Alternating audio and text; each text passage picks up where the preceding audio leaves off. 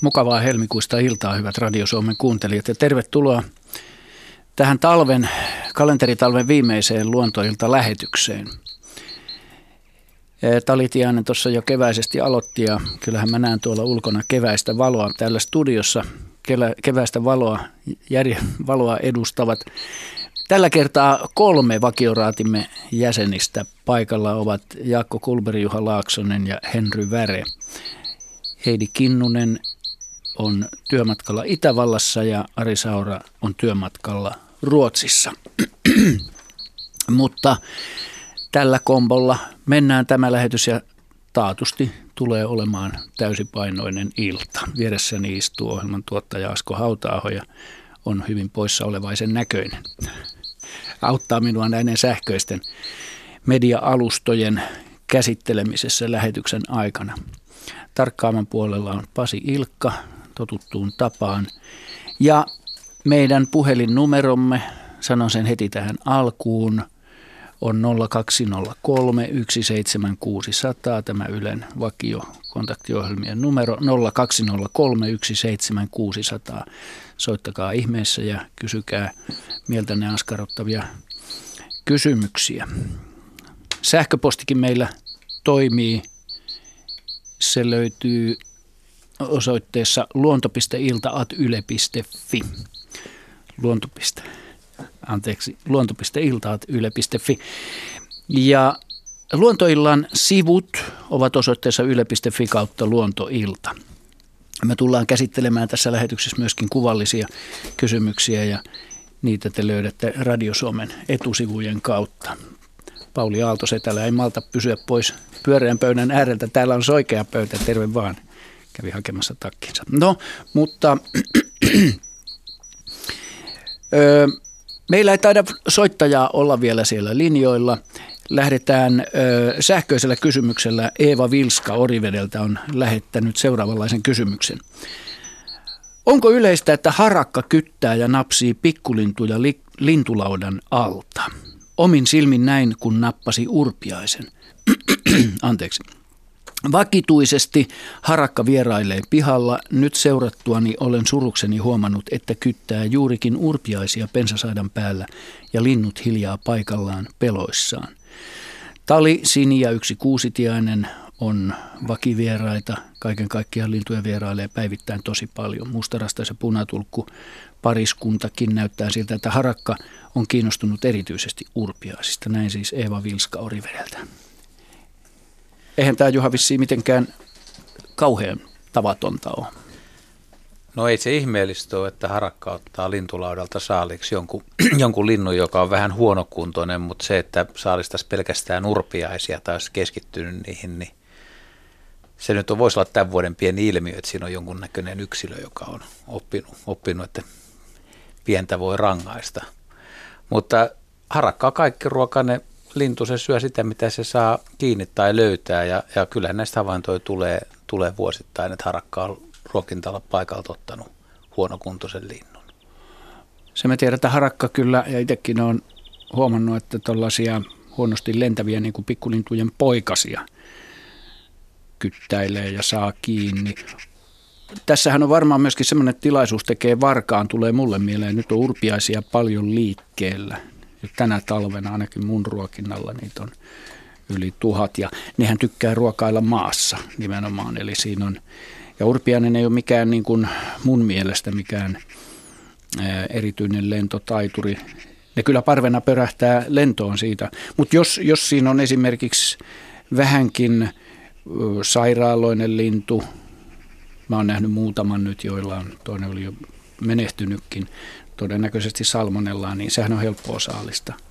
Niin, no noin ottaa, ottaa niitä huonokuntoisia lintuja. Toi mitä sanoit urpiasta ja tämän vuoden ilmiöstä, siis niitä on ollut valtavan suuria parveja, parvia. Jossain Pohjanmaalla oli, oli arvioitu lähemmäksi 20 000 lintua jossain, wow. jossain joukossa ja, tai parvessa. Ja, ja tämmöinen näin iso parvikoko, siis en mä tiedä mikä urpiaisella voisi olla tämmöinen maksimi, mutta muutama sata lintu on jo suht iso, koska se parven, parvi suojaa niitä yksilöitä. Sinne kätkeytyy tavalla tai sen parven joukkoon soluttautuu vähän heikommat ja nuoremmat, eriväriset, huonommin lentävät linnut, sairaat tai sitten loukkaantuneetkin linnut. Mutta jos se parvi kasvaa niin suureksi, että se ei pysty jakamaan kunnolla ruokailuvuoroa, että siellä ei yksilöt tietyt malta, malta enää valvoo ja vahti, ettei varpushaukka pääse yllättämään niitä, niin, niin, niin sen jälkeen se parvi ei ole enää tehokas niiden yksilöiden kannalta. Ja, ja tietysti suuressa joukossa niin voi olla, että siinä, siinä tulee sairauksia tai tauteja ja huonokuntoiset karsiutuu ja harakka ja varis on, on hyviä kar- myöskin puhtaana pitäjiä tavallaan, että vaikka se sen yksilön kannalta on tietysti kauhea, kun elämä päättyy, mutta tuota, näin se luonnossa on. Joo. Hyvä. Tota, otetaan sitten seuraava kysymys täältä sähköisistä. Meillä ei ole Heidiä täällä nyt lähetyksessä. Tämä liittyy nisäkkääseen, mutta otetaan se uhmakkaasti siitä huolimatta. Leena Hestbakka on lähettänyt kysymyksen. Luulen nähneeni, suluissa uskon, saukon parvekkeeltani Helsingin Pikkuhuopalahden Haagapuron varrella. Uudellamaalla kai on vain neljä jälkihavaintoa tältä vuodelta. Senkin takia on vaikea uskoa, että saukko käy syömässä taimenenpoikasia Haagapurossa. Entinen mätäpuro. Kysynkin, näinkö unta?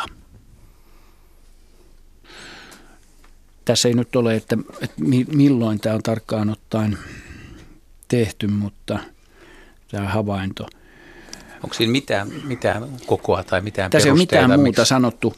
Miksi? Mulle tulee myöskin se mahdollisuus mieleen epäilemättä tietysti, että havainto on, on tosi, mutta niin, mieluummin mä minkin näen. Mutta eihän se saukko talvella ole mitenkään niin kuin mun mielestä täysin poissuljettukaan. Saukkohan kulkee etsien avovesiä, pitkiäkin matkoja. Mutta tota, nyt kun olisi ollut pikkusen kuvailu, onhan se pikkusen niin. isompi ja sitten kuonon muoto nokka on eri muotoinen. No, kun ei ole mitään, mitään tuntomerkkejä ilmoitettu, niin on vaikea sanoa ja hakea meiltä ehkä vahvistusta.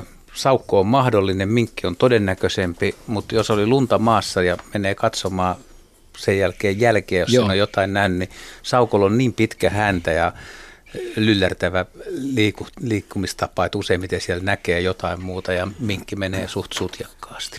Joo, sinänsähän kyllä Helsingissä on saukkoja, että ainakin mm. Santahaminassa on elellyt pitkään. Että, ja, ja varmasti enemmän kuin neljä havaintoa niitä on tehty, niitä ehkä välttämättä ilmoitettu. Että Joo. Ja se, se saukka niin hirvittävän harvinainen ja nykyään tämä, Suomessa Ja on. tämä entinen metä ja haaka purokas nyt sitten mm. nykyisin, niin sehän on osittain aika rauhallinen ja syrjinenkin, että osittain suojelualuetta, että kyllä siinä yksi saukko noin niin periaatteessa voi mahtua ja saa olla aika rauhassakin siellä paikotella, missä on aika tiheitä pusikkoa, mutta toki minkki on todennäköisempi. Joo, mutta ei, ei, ei suljeta sitä kokonaan pois mahdollisuutta. Ei muuta kuin niillä seuduilla ihmiset pitämään silmät auki ja seuraamaan jälkiä. Sieltä koirien jälkien joukosta saattaa löytyä sitten saukon jälkipari. Meillä on ensimmäinen soittaja mukana tulossa lähetykseen. Risto Helsingistä, hyvää iltaa. Hyvää iltaa. Mitäpä haluat Risto meiltä kysyä? haluaisin pari kysymystä korpeista kysyä. Tuota, me oleskellaan kohtalaisen paljon tuolla tuota, Tunturilapissa, Luotteeslapissa, ja tuota, siinä on meidän siinä paikan lähellä liikuskelee korppeja, ja mä oon ymmärtänyt, että ne on pari uskollisia. Niin mitä tapahtuu, jos tuota toinen niistä menee? Jatkaako se toinen y- yksikseen edelleen vai, vai mitä? Sitten tulee varmaan suru linnullekin. Uskoisin, että korppi on sen verran älykäs ja tunteellinen lintu, että jos pari, pari kuolee, niin pieni suruaika, mutta väittäisin, että sitten, sitten aletaan etsimään jo uutta puolisoa, että ei välttämättä yksi jää kyllä. Aivan joo, kyllä taustalla kuuluu korpi ääni. Sitten kysymys on, tota, ollaan seuraavassa niitä useamman vuoden ajan ja tuntuu, että niitä ääniä niillä on, on ihan laidasta laittaa. Välillä tuntuu, että ei, ei niin tunne, että korpi ääni. Onko tutkittu, mitä, mitä ne viestii tuolla? Siis korppien ääniä on, on, on äänitetty ja, ja tutkittu ja tosiaan on korahduksia, kirahduksia ja klonksutuksia ja metallisia ja hyvinkin erilaisia ääniä. Ja, ja mä oon varma, että ne viestittelee toisilleen äänillä paljon sellaisia asioita, mitkä jää ihmisiltä tietämättä, että me ei pystytä muuta kuin ajattelemaan, että mitä silloin sanotaan. Mutta esimerkiksi jollain, jollain haaskapaikoilla, missä ollaan valokuvaamassa nisäkäspetoja, niin sinne kerääntyy korppeja ja siellä usein niin kuin huomaa, huomaa ja kuulee näitä erilaisia korppien ääniä ja ennen kuin esimerkiksi karhu tulee sinne ruokintapaikalle, niin korpit varoittaa ihan, ihan niin kuin erilaisella tavalla kuin normaalisti. Että mä luulen, että se äänimaailma myöskin tai se ääntely niin voi liittyä ihan tuommoiseen leikkiin ja sosiaaliseen olemiseenkin, että sillä kaikella ei ole tämmöistä välttämättä edes kovin suurta merkitystä. Että voisi melkein sanoa leikkimielisesti, että on, on kivakin välillä huudella. Mm. Aivan, joo. Se varmaan liittyy sitten, mutta välillä ne lentelee ihan huvivuoksen kaartella, kun tekee Kyllä, mutta sitten, sitten kevät-talvella niin on, on, on kumminkin soidi ja tämmöinen, että, että vaikka se pariskunta on koossa, niin se pitää, tai on yhdessä, niin se silti pitää, pitää niin kuin vahvistaa sitä sidettä huutelemalla ja lente, lentelemällä ja vetämällä tämmöistä soidinlentoa, että, että niin sitten, sillä, sillä on kyllä niin kuin merkitys sitten sen parin kannalta ja myöskin se pari näyttää toiselle parille tai muille korpeille, että tämä on meidän alue ja tässä me lennellään ja tässä me huudellaan. Että... Niin, niin just, että me ollaan kiinnostaa aina. No, kyllä, kiitoksia. Hieno lintu. Niin on kyllä kiva seurata. Meillä on siellä naapurissa sellainen, tota, kun täytyy koiraa ulkona, niin tulee aina tota, niin, ruokailemaan siihen koiran kokille. Tai yrittävät ilmeisesti ainakin syödä sitä tota, koiran kupista. Sitten, tota, Joo. Tulee joka aamu siihen, on, on se aamupäivä ja sitten haistuu. Joo, korppi on, korppi on kyllä mielenkiintoinen, hieno laji. Kaunis lintu. Oh, kaunein ehkä. Joo. Kiitoksia. Kiitos. Kiitos. Joo, Kiva hyvä, kevät. Kiitos. Joo, no niin, moi. Hei. Ja ei muuta kuin kuuntelette luontoiltaan, hyvät Radio Suomen kuuntelijat. Seuraava soittaja on linjoilla. Hyvää iltaa, Hanna Huokuniemi Helsingistä. Iltaa, iltaa. Iltaa. Joo, mun kysymys koskisi äh, sinitiaisen pönttöä ja varpusta. Toi mun äiti osallistui siihen miljoona linnan, linnunpönttöä kampanjaan ja me käytiin ripustamassa neljä sinitiaisen pönttöä mm-hmm. tuonne Helsingin Malmille. Ja nyt tota, tammikuussa käytiin sitten tyhjentämässä niitä äiti oli sanonut, että ainakin yhdessä pöntössä oli nähnyt trafiikkia, että siellä olisi niin kuin joku pesinyt. Ja sitten kun tyhjennettiin ne pöntöt, niin niissä kaikissa oli tota, niin kuin joku käynyt. Siellä oli sellaista nöyhtää jotain viisi senttiä pohjalla ainakin. Ja, mutta yhdessä pöntössä sitten niin oli kaksi linnunpoikasta kuollutta. Sellaisia, ö, jotka ei ollut kyllä minun mielestä sinitiaisia, vaan mun mielestä ne oli varpusia, kaksi kappaletta. Ja rupesinkin miettimään, että miten ihmeessä on varpunen päässyt tunkeutumaan sinitiaisen pönttöön niin pesimään, koska eikö sen pitäisi olla aika paljon isompi sen varpusen pöntön, sen suuaukon koko? No se on periaatteessa 35 milli, eli 3,5 senttiä olisi varpusen suuaukon koko. Ja sinitiainen, jos nyt linnulla on optimaalinen koko olisi, niin sanoisin, että 28 milli on se, mitä ihmiset on tehnyt sinitiaiselle. Mutta tuota, niin. Mm. 28, anteeksi? Ei ole niin iso ero siis. Mä katsoin tuolta ö, netistä tuollaisia jotain suosituksia, en nyt muista yhtään, että miltä sivuilta, mutta että mä katsoin, että, että oli jopa niin kuin parin sentin ero, mutta luotan kyllä sun sanasi. No var, varpuselle voi tehdä, tai ne pöntöys voi olla suurempi suuaukko, mutta se mahtuu, mahtuu, ja mahtuu kyllä, jos se todella tahtoo mennä sisään, niin pienemmästäkin kolosta. Ja sitten on vielä mahdollista, että on, on kyseessä varpusilla voi vähän toi koko, koko enemmän vaihdella kuin sini- tai talitiaisilla, että, että, että aina ei pidä luottaa siihen pelkästään, että on tämän ja tämän kokoinen, vaan kyllä ne hänkee sitten sisään, jos on esimerkiksi pesäpaikkapula. Mutta, mutta tota, mm, te päättelitte, että ne olisi varpusia, ja varpunen rakentaa sinne pönttöön silloin samalla kuin pikkuvarpuselle, että se tuppaa tekemään tämmöisen pallomaisen pesän, niin ja tintit tekee tämmöisen avopeseen ja se pesä sitten tallaantuu kokonaan semmoiseksi tasaiseksi matoksi, kun ne poikaset Joo. on siellä. Että oliko siinä yhtään ka- mitään kattorakennelmaa jäljellä tai minkäänlaista siinä, missä oli nämä kaksi poikasta? Öö, siis ei, se oli ihan vaan, että siinä oli joku vi- viisi sitä, sitä tota jotain kerrosta siinä pohjalla ja sitten oli ne linnunpoikaset. Mä itse asiassa lähetin teille tota sen valokuvan. Ei ole mitään kaunista katseltavaa, kun kaksi poikasen raatoa, mutta ihan vaan lajitunnistuksen vuoksi, että lähetin teille sähköpostina. Joo, Mutta tota, etsitään. Joo. Mi- miksi te muuten epäilette, että se on varpunen? Tunnetteko te kirjosiepon? Tuli vielä mieleen tämmöistä niin hyvin, hyvinkin tavallisesta pönttöpesiästä vai näettekö te, että siinä liikkuu varpusia? Ää, en ole nähnyt ja itse en asu siellä, siellä tota pönttöjen lähettyvillä, tai en ole päässyt niinku tutkailemaan. Ja mä oletan, tai siis tunnistan kyllä aikuisen kirjosiepon, mutta en, en tiedä poikasta tunnistaisinko. Mutta ainakin nokka oli mun mielestä jotenkin sellainen niinku varpusmainen. Joo, ja, nyt, nyt tämä kuva tuli täältä, kyllä. Pikkuvarpu siellä. Varpu. Olisiko Ai ne- pikkuvarpusia. olisiko ne pikku? On vähän tuommoinen punertavan ruskea. No joka tapauksessa vaan joo, var, Pähkinä, varpuslintuina ku, pähkinä ruskea päällä. kuitenkin on. Sanoisin, että on pikkuvarpusia. Okei. Joo, ihan hyvä. Te olette määrittänyt ihan, että tuli mieleen vaan, että olisi ollut kirjosiepon poikasi, mutta ei. Mutta mut viime vuosi oli vaikea monille, monille linnuille, että muistetaan, että oli se pitkä, viileä aika siinä Joo. kesäkuussa, sateinen, hyönteisiä, vähän ravintoa, vähän toukkia, vähän ja, ja monet, mo, monien lintujen poikaset, jos, jos, nyt, jos nyt ei menehtynyt, niin lähti ainakin pesistä aika heiko, heikoin eväin ja voi olla, että poikaskuolleisuus on ollut syksyllä ja nyt talven mittaakin sitten aika suurta, koska ne eväät sitten ei ole ollut niin hyvät.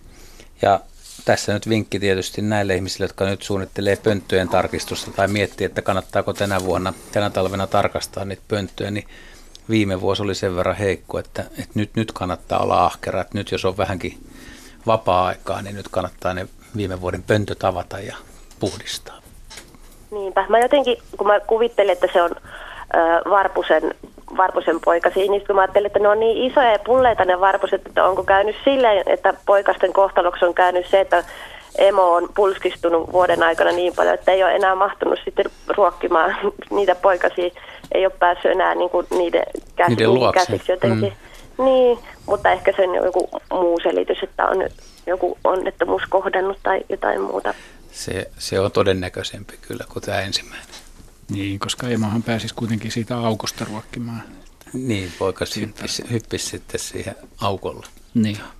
Kiitos Hanna soitosta ja mukavaa alkavaa kevättä sinullekin. Ja ei mennä tästä nyt sähköisiin kysymyksiin, joita tässä näyttää olevan. Katsotaan niitä myöhemmin. Otetaan seuraava soittaja rohkeasti mukaan Karikasniemeltä. Soittaa Seppo Raatikainen. Hyvää iltaa. No hyvää iltaa, hyvää iltaa. Miltä Joo. se talvi näyttää siellä, siellä suunnalla no, tähän aikaan? Aika tuprakka on tässä, läksin, nyt on Ivalosta mennyt jo ohi ja tuota on täällä, missä kohtia minä on joku saariselät on ohitettu, eli on täällä matkan varrella, täällä on aikamoinen tuprakka. Joo. Lunta on aika reipas, reippaasti tulossa ja semmoinen pölläkkäkeli, Kunnon talvi. kunnon talvi. Mitä haluat kysyä? Kuule, aamulla läksin kello kuusi Karikasniemestä. Se on siellä Utsion kunnassa Norjan rajan läheisyydessä. Joo. Ja tuota, kattelin, siinä on semmoinen tietty kohta tiessä, missä tuota, aina menee jotakin eläimiä yli. Ja, ja siinä on kauriita, se on tullut tänne meille Karikasniemeen ja tuota, sitten hirvet menee siitä. Ja nyt katson, että menikö, mikähän tuossa meni yli ja sitten lähdin ajoin ja kattelin siinä. Siinä tuli jo liike, kevyen liikenteen väylä ja tämmöinen keltainen katuvalaistus ja kattelin siinä ajoin, niin minä katsoin, että eihän tuohon naali. Kävellä lönkötteli siinä kohti keskustaa noin kilometri. Mutta sitten mä ajattelin, ei ollut puhelin silloin, se oli tuolla takana, en pystynyt ottamaan kuvaa siitä. Mutta se väritys oli erikoinen. Eli mä kyllä luokittelin sen naaliksi, on katsonut niitä dokumentteja, se oli semmoinen pieni pörrönen, mutta se oli semmoinen siniharmaan, niin kuin savi, savisiniharmaan värin, Mm. ja sehän pitäisi olla valkoinen. Sitten mä ajattelin, kun eihän se pesi Suomessa. Että sehän on tietysti voinut Norjan puolelta tullut, että olisiko sitten kävi mielessä, että olisiko se sitten tarhakettu. Kettu se ei nimittäin ollut. Mulla käy päivittäin kävi pihassa kettuja, paljon kettuja nähneen metsästä itse. Niin tota, mä katsoin sen kyllä naaliksi, että voisiko mm. se olla. Mites, kukas meillä nyt ottaisi tähän, mulla jotenkin, minkälainen valaistus silloin oli? Tietysti hämyisää. No aamu kuusi, meillähän on aurinko nousee vasta kahdeksan jälkeen. Se oli katuvalot ja, ja se oli kevyen liikenteen väylä. Se lönkötteli sinne mun vieressä eikä välittänyt autosta sen kummemmin. Mm. Nokka oli maata kohti ja se jotain vainusi siinä. Ja lönkötteli sillä rauhallisesti. Mä olin semmoisen, olisiko 5-6 metriä siinä meillä rinnakkain. Miten tässä jotenkin niin kuin, mä vaistoon tässä tarhaketun Mä lähtisin, lähtisin kyllä siitä, että jos se ei ole niin kuin kokonaan ihan kunnon valkoinen, mikä naali on ei, talvipuussa, ei. niin sitten se ei ole naali, vaan se on nimenomaan tarhalta karannut jonkun Joo, se turkki oli, oli semmoinen, semmoinen ka, kauniin pörrönen, mm. Nyt olisi tietysti hyvä tietää, että harrastetaanko tällä alueella mm. tarhaketon tarhausta. Entä Karikasniemi se on aika pohjoisessa kuitenkin. Niin. Joo, Karasjoki oli siinä vielä. Joo, ja mietin, että Karasjoki on Norjan puolella, että tuommoinenhan tietysti tulee rajan yli, jossa on Karasian puolella. Mä oon joskus käynyt Karikasniemellä, mulla ei ole ainakaan sellaista mielikuvaa, että mä olisin nähnyt siellä kettutarhoja, mutta tietysti ne voi olla sen verran syrjässäkin, ettei niitä huomaa. Mutta se on kovin pohjoisessa ollakseen kettutarhakaan. Mm. No se väritys oli niin erikoinen. Se, ja tuossa keskustelin ennen, ennen kuin pääsin teille linjoille, että tuota, oliko sinne valastus hyvä, niin kyllä se semmoinen keltainen katuvalastus, ihan normaali. Mutta se oli jännä, kun se oli keskustassa ihan kilometri ja li- kevyen liikenneväylä. Mikä tietysti viittaisi siihen, että se on tottunut ihmiseen niin kuin tarhakettuun lähempänä. Joo, se ei autosta. Joo, ei. mutta tota, nyt kun ei ole tietoa, kuinka lähellä on siis lähimmät kettutarhat. No, no, todennäköisyys on kuitenkin tarhattujen kettujen puolella. No, kyllä se siltä niin, vaikuttaa. Jotkut, jotkut niitäkin pitää lemmikkeinä. Sanoitteko niin, te ei ole tosin kovin yleistä, mutta... Koosta vielä, niin kuin, oliko se kettu pienempi kuin, pienempi kettu, kuin kettu, mutta isompi kuin esimerkiksi kissa tai sanotaanko aika lyhyt, hyvin pörröinen häntä – ja semmoinen, miten mä sanoisin, kissamaisen kettumainen. se on tyhjentävästi sanottu. Joo. No, nollaleveysasteella on kauheasti supikoiria, varsinkaan näin talvisia. Joo. Jo tiedän, supikoiri ei kyllä tullut Joo. mieleen. Et en, mulla heti tuli mieleen naali, ja no, mä ajattelin, että on sehän siis, mahtavaa, kun mm, meillä on avattu uusi liikuntahalli, mm. ja sen nimi on Njalla, eli naali. Mm. Kyllähän Norjan puolella naalia edelleen tavataan, että ei sitäkään pois ole suljettu, mutta väritys ei puolen naalia. Ja ila, ilahduttavasti Suomessakin sen. myös on niin kuin muutamia naalihavaintoja on, joo. ollut. Että kun tuossa oli pari-kolme vuotta sitten, tuntui jo, että on niin kuin todella, todella, todella surkea tämä tilanne. No surkea se on edelleen naalin osalta, mutta joka tapauksessa niin ollut jopa pesimaikaisia mä näin, havaintoja. Mä näin yhden naalin tota, niin tuolla An, uh, Anjaloanjin lähellä, tota, oliko se 2012, ja se tuli syömään kalastajien fisun perkeitä. Mutta eikö, eikö tässä ole nimenomaan tehty toimenpiteet niin kuin naali, naalikannan siis elvyttämiseksi kettuja pohjoiselta tunturialueelta? Niin. Joo, no mutta tämän, tämän tuota, lähemmäs totuutta me ei päästä, mutta kun todennäköisyys hmm. kääntyy sinne tarhaketun puolelle. Hmm. Joo, tarhanaalin. niin. Ai, harmi, kun nyt on pongannut ahman ja sudet. Ja... Niin, ja karhu on vihellellyt vieressä, mutta tuota, tämä olisi ollut ihan mukava lisää tuohon. No se ehkä tulee sieltä. Nyt on jotain, mitä odottaa. joo. Mutta sen takia soitin, kun mä anteeksi väritys on niin outoa. Joo, joo. joo, ilman muuta. Kiitos Seppo soitosta ja Ei mitään, tervetuloa Kiitos, tullaan. Joo, moi moi. Moi. Mä jäin miettimään tätä keinovaloa yleensä, kun mitä Helsingissäkin katselee, kun on, on katulampuja. Nyt on ollut mm. näitä näitä tota, metsäjännis on kadonnut, kadonnut Helsingistä lähes kokonaan, enkä ole nähnyt, nähnyt itse moneen vuoteen metsäjänistä, niin, mutta näkee kuitenkin aika vaaleita rusakoita ja tietyssä keinovalossa tai mm. tietyt lamput heijastaa sen ru, rusakon, mikä on harmaan vaalean ruskea, niin hyvinkin, hyvinkin vaaleena, mutta valkoinen on aina mun mielestä valkosta. Ja tämmöinen ruskeakin voi näyttää yllättävän vaalealta, että se, se väri, no, värin... Elohopea lamppuja. Niin, että se värin, värin näkeminen mm. menee sillä lailla, että, että kyseessä voi olla aika ruskeakin yksilö, mikä näyttää hyvin vaalealta. No se, että se, se päivänvalossa semmoinen, minkä sä oot nähnyt yöllä valossa, niin voi olla yllättävän ruskea. Ihan samasta syystä kysyy sitä valaistusolosuhdetta siihen alkuun, mutta... Mutta Karigasniemeä voi kyllä todellakin suositella, se on hieno paikka. Komeita oh. dyynejä jokivaan Tenojoen varressa. Ja Joo. Hienoja. Entäs perhospaikkana? Juu, no on minullakin joku syy ollut olla siellä. Niin. Että.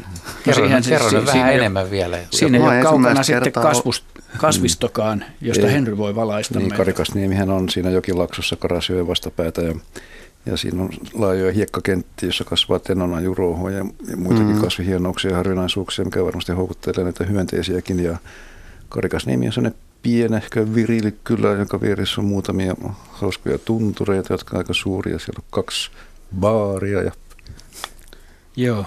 Jaha. Mä olin ensimmäistä kertaa siellä vuonna 1974 ja mm. siellä muistan hukanneen yhden pikkuauton sinne. yhteen pikku hiekkakuoppaan. niin se oli leluauto todennäköisesti? Joo, ei se ollut Fatsin kaara. Joo. No niin, kello lähestyy puoli seitsemää ja lähetys on päässyt jo vauhtiin. Seuraava soittaja äh, tulee Vihdin suunnalta, Pekka Palosaari. Terve. Terve, terve. Mä haluaisin kysyä, kannattaako naalia, naalia kuin naakkaa suosia. Mm-hmm. siis kun tota, mä oon tehnyt oikein viimeisen päälle hienoja telkänpönttöjä, nyt ainakin mm-hmm. kolmessa, luultavasti neljässä viime kesänä esinaakka. Ja sitten taas toisaalta, niin tuolla niin kuin, öö, Nummella suunnalla, niin mä luulen, että niitä on jo oikein, saa ampuakin ihan luvallisesti.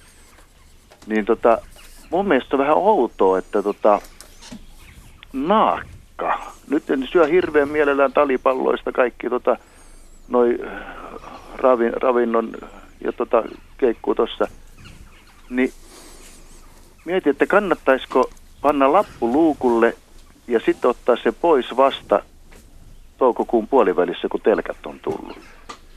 Mutta nyt ne jo, nyt ne jo siellä tota, liikuskelee noissa pöntöissä. Joo. Toinen kysymys on kyllä se, että syöks naakka lehtokotiloita? Että onko naakan yleistyminen niin sitten niin kuin jotenkin sidoksissa siihen, että lehtokotiloita olisi ravintona niin paljon. Ja sitten mä en ole ollenkaan pahoillani, jos tota naakat syö lehtokotiloita. Joo, mielenkiintoisia, mielenkiintoisia kysymyksiä. Haluatko Jaska aloittaa lehtokotilo vastaan naakka? No lehtokotiloiden esiintyminen on aika, aika paikallista mm. itse asiassa, mutta tokihan niitä on ihmisasutuksen lähettyillä useimpien mielestä, jotka puutarhahommia tekee, niin liikaa. Että mutta naakka on melkein mä, kaikki ruokaneet. Mä en kyllä ihmettelisi, vaikka ne söis niitäkin, että siinä voi olla vaan vähän preparointia, että mä en ihan varma, että haluaisin kokonaisena niitä, niitä naamaria vetää, mutta laulu, laulurasta ainakin tykkään niistä kovasti. Että tässähän oli joku, joku päivä pohdittiinkin, että kun oli vähän heikko ravintotilanne keväällä, niin monet rastaat innostu jahtaamaan niitä.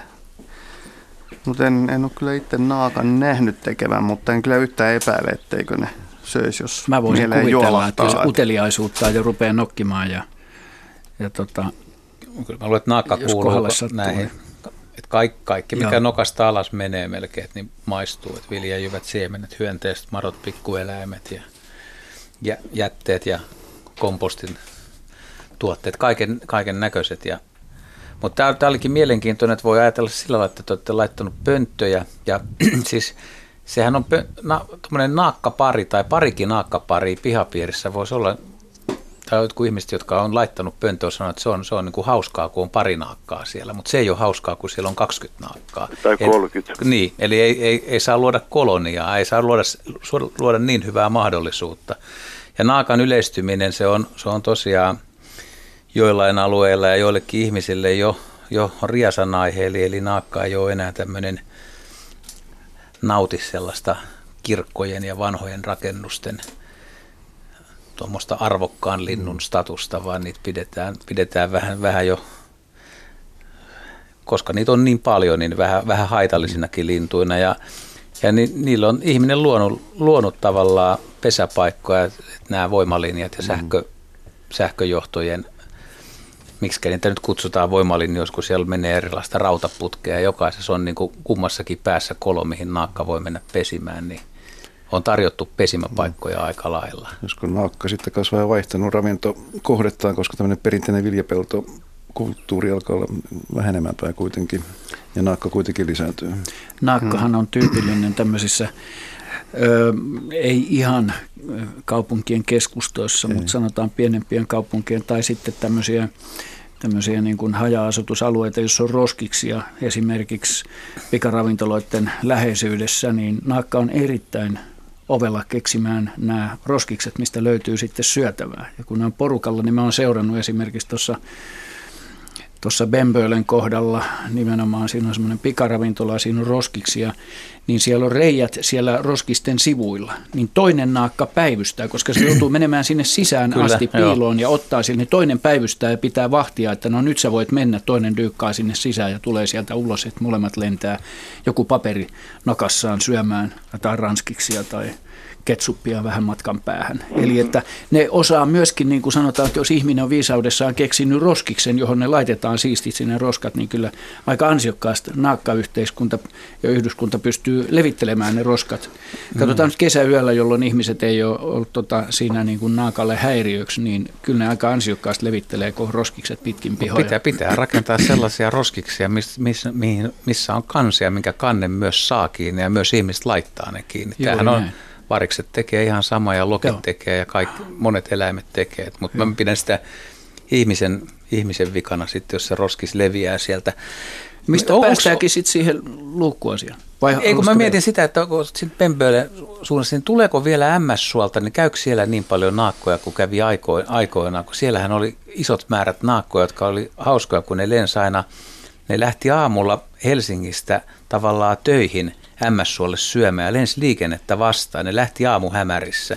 Ja sitten kun tämmöisenä talvipäivänä, niin kun Helsingistä espoolaiset palaa takaisin länteen tai kirkkonummelaiset, niin, niin naakat lentää takaisin, koska ne tuli stadiin yöpymään.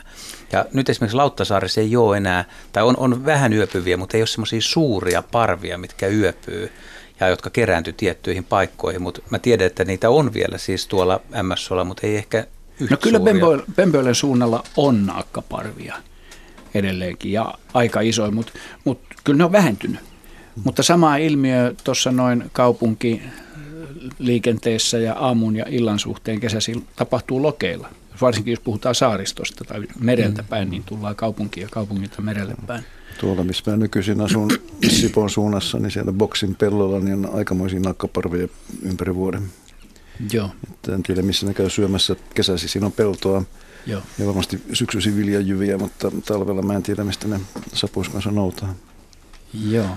Palataanko tähän lappuluukulle? Siis Palataan siis lappuluukulle. Se, telkänpönttö, se niin. oli telkänpönttö, että kannattaisiko siihen laittaa niin. sitten joku luukku. Mitäs jos siihen ei tuu sitten mitään, että onko se parempi, että naakka vai tyhjänä, vai ottaa riski, että saa sen telkän siihen? Niin, se nyt riippuu siitä sitten, että kumman siihen haluaa. Että jos tämä kysymysasettelu oli todennäköisesti se, että ei halua naakkaa, niin onko siitä mitään hyötyä, että laittaa siihen luukun, häviääkö naakka siitä, kun ottaa sen pois telkän pesimajan tullessa, ottaa sen luukun pois, niin sitten siihen tulee telkkä eikä naakka. Mut että, Telkätkin tulee aika, aika aikaisin mm. kyllä.